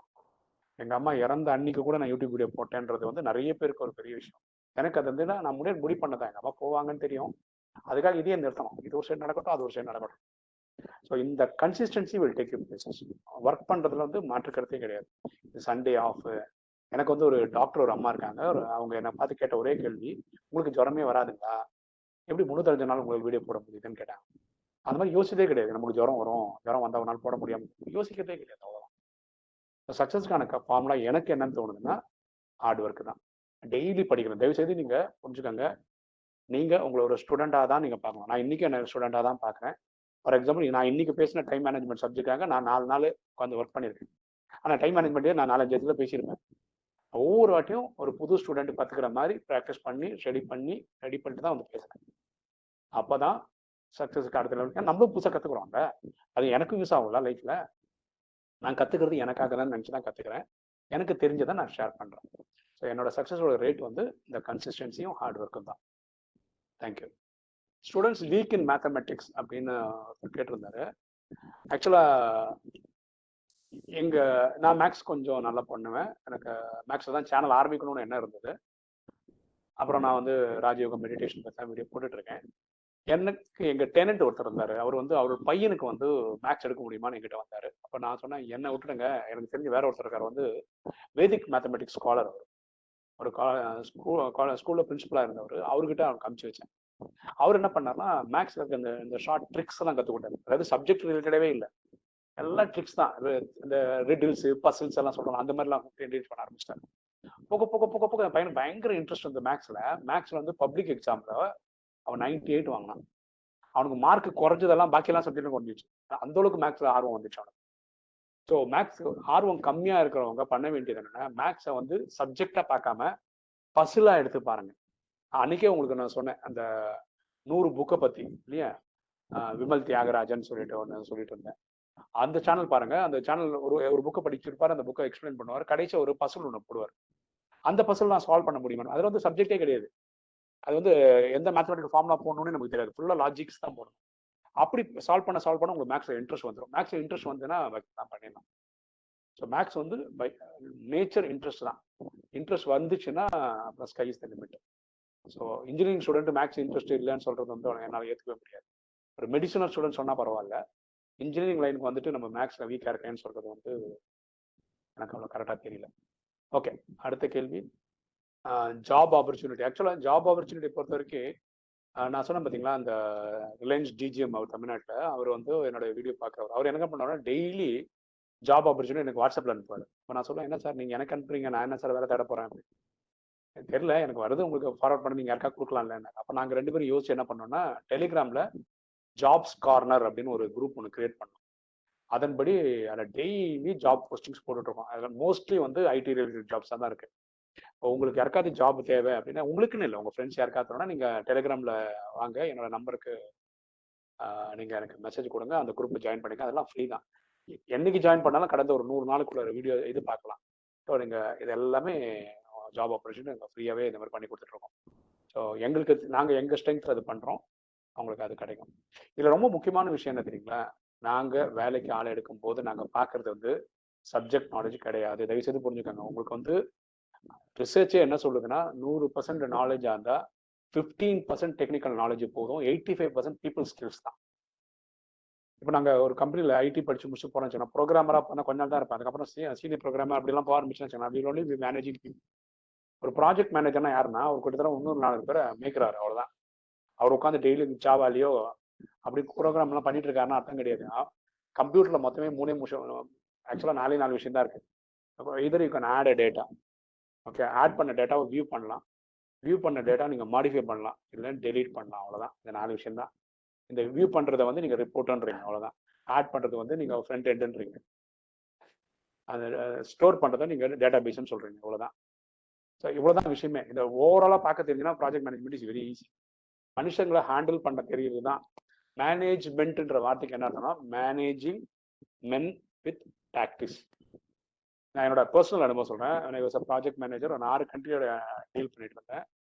என்னோட ஹெட் குவார்ட்டர்ஸ் வந்து சென்னை. ஆனால் நான் வந்து எங்கள் பாசஸ் வந்து ஜெர்மன்ஸு ஹாங்காங்கில் எனக்கு ஆஃபீஸ் இருக்குது பீஜிங்கில் இருக்குது ஷாங்கையில் இருக்கு அப்புறம் பங்களாதேஷில் இருக்குது தாய்லா- இந்தோனேஷியாவில் இருக்குது இப்படி ஆறு கண்ட்ரியில் என்னோட ஆஃபீஸஸ் இருந்தது. என் கீழே இருக்கிற ஸ்டாஃபு என் கீழே ரிப்போர்ட் பண்ணிட்டு இருக்க ப்ரோக்ராமர் அவர் என்ன சொன்னார்னா சார் நீங்கள் டெய்லி வரீங்க ஜாலியாக கதை பேசிட்டு போயிட்டே இருக்கீங்க. எங்க ஆனால் எங்களோட நாலு மடங்கு சம்பளம் வாங்குறீங்க. எங்களுக்கு உங்களை பார்த்தா பொறாமையாக இருக்குது சார்னார் நான் சொன்ன ஒரே விஷயம் தான். பீஜிங் ஆஃபீஸ் இந்த ஒரு ப்ராப்ளம் போகுது அப்படின்னு. ஆ ஓகே இந்த ப்ராப்ளம் எப்படிப்பா சால்வ் பண்ணுவேன்னு கேட்டேன். ப்ராப்ளமே புரியலையே சார். எப்படி சார் சால்வ் பண்ணுறதுன்னு அப்படி அப்படிதான்ப்பா வரும். ப்ராப்ளம் தான் நமக்கு தெரியும். ஆன்சர்லாம் நமக்கு தெரியாது. தெரிஞ்சால் நம்ம எல்லாரும் பண்ணுவாங்கல்ல. அப்புறம் இந்தோனேஷியால ஒரு ப்ராப்ளம் சொன்னேன். இதான் ப்ராப்ளம் இந்தோனேஷியால. நீங்க இதை எப்படி சால்வ் பண்ணுங்க ஐயோ சார் தெரியல சார் அப்படின்னா.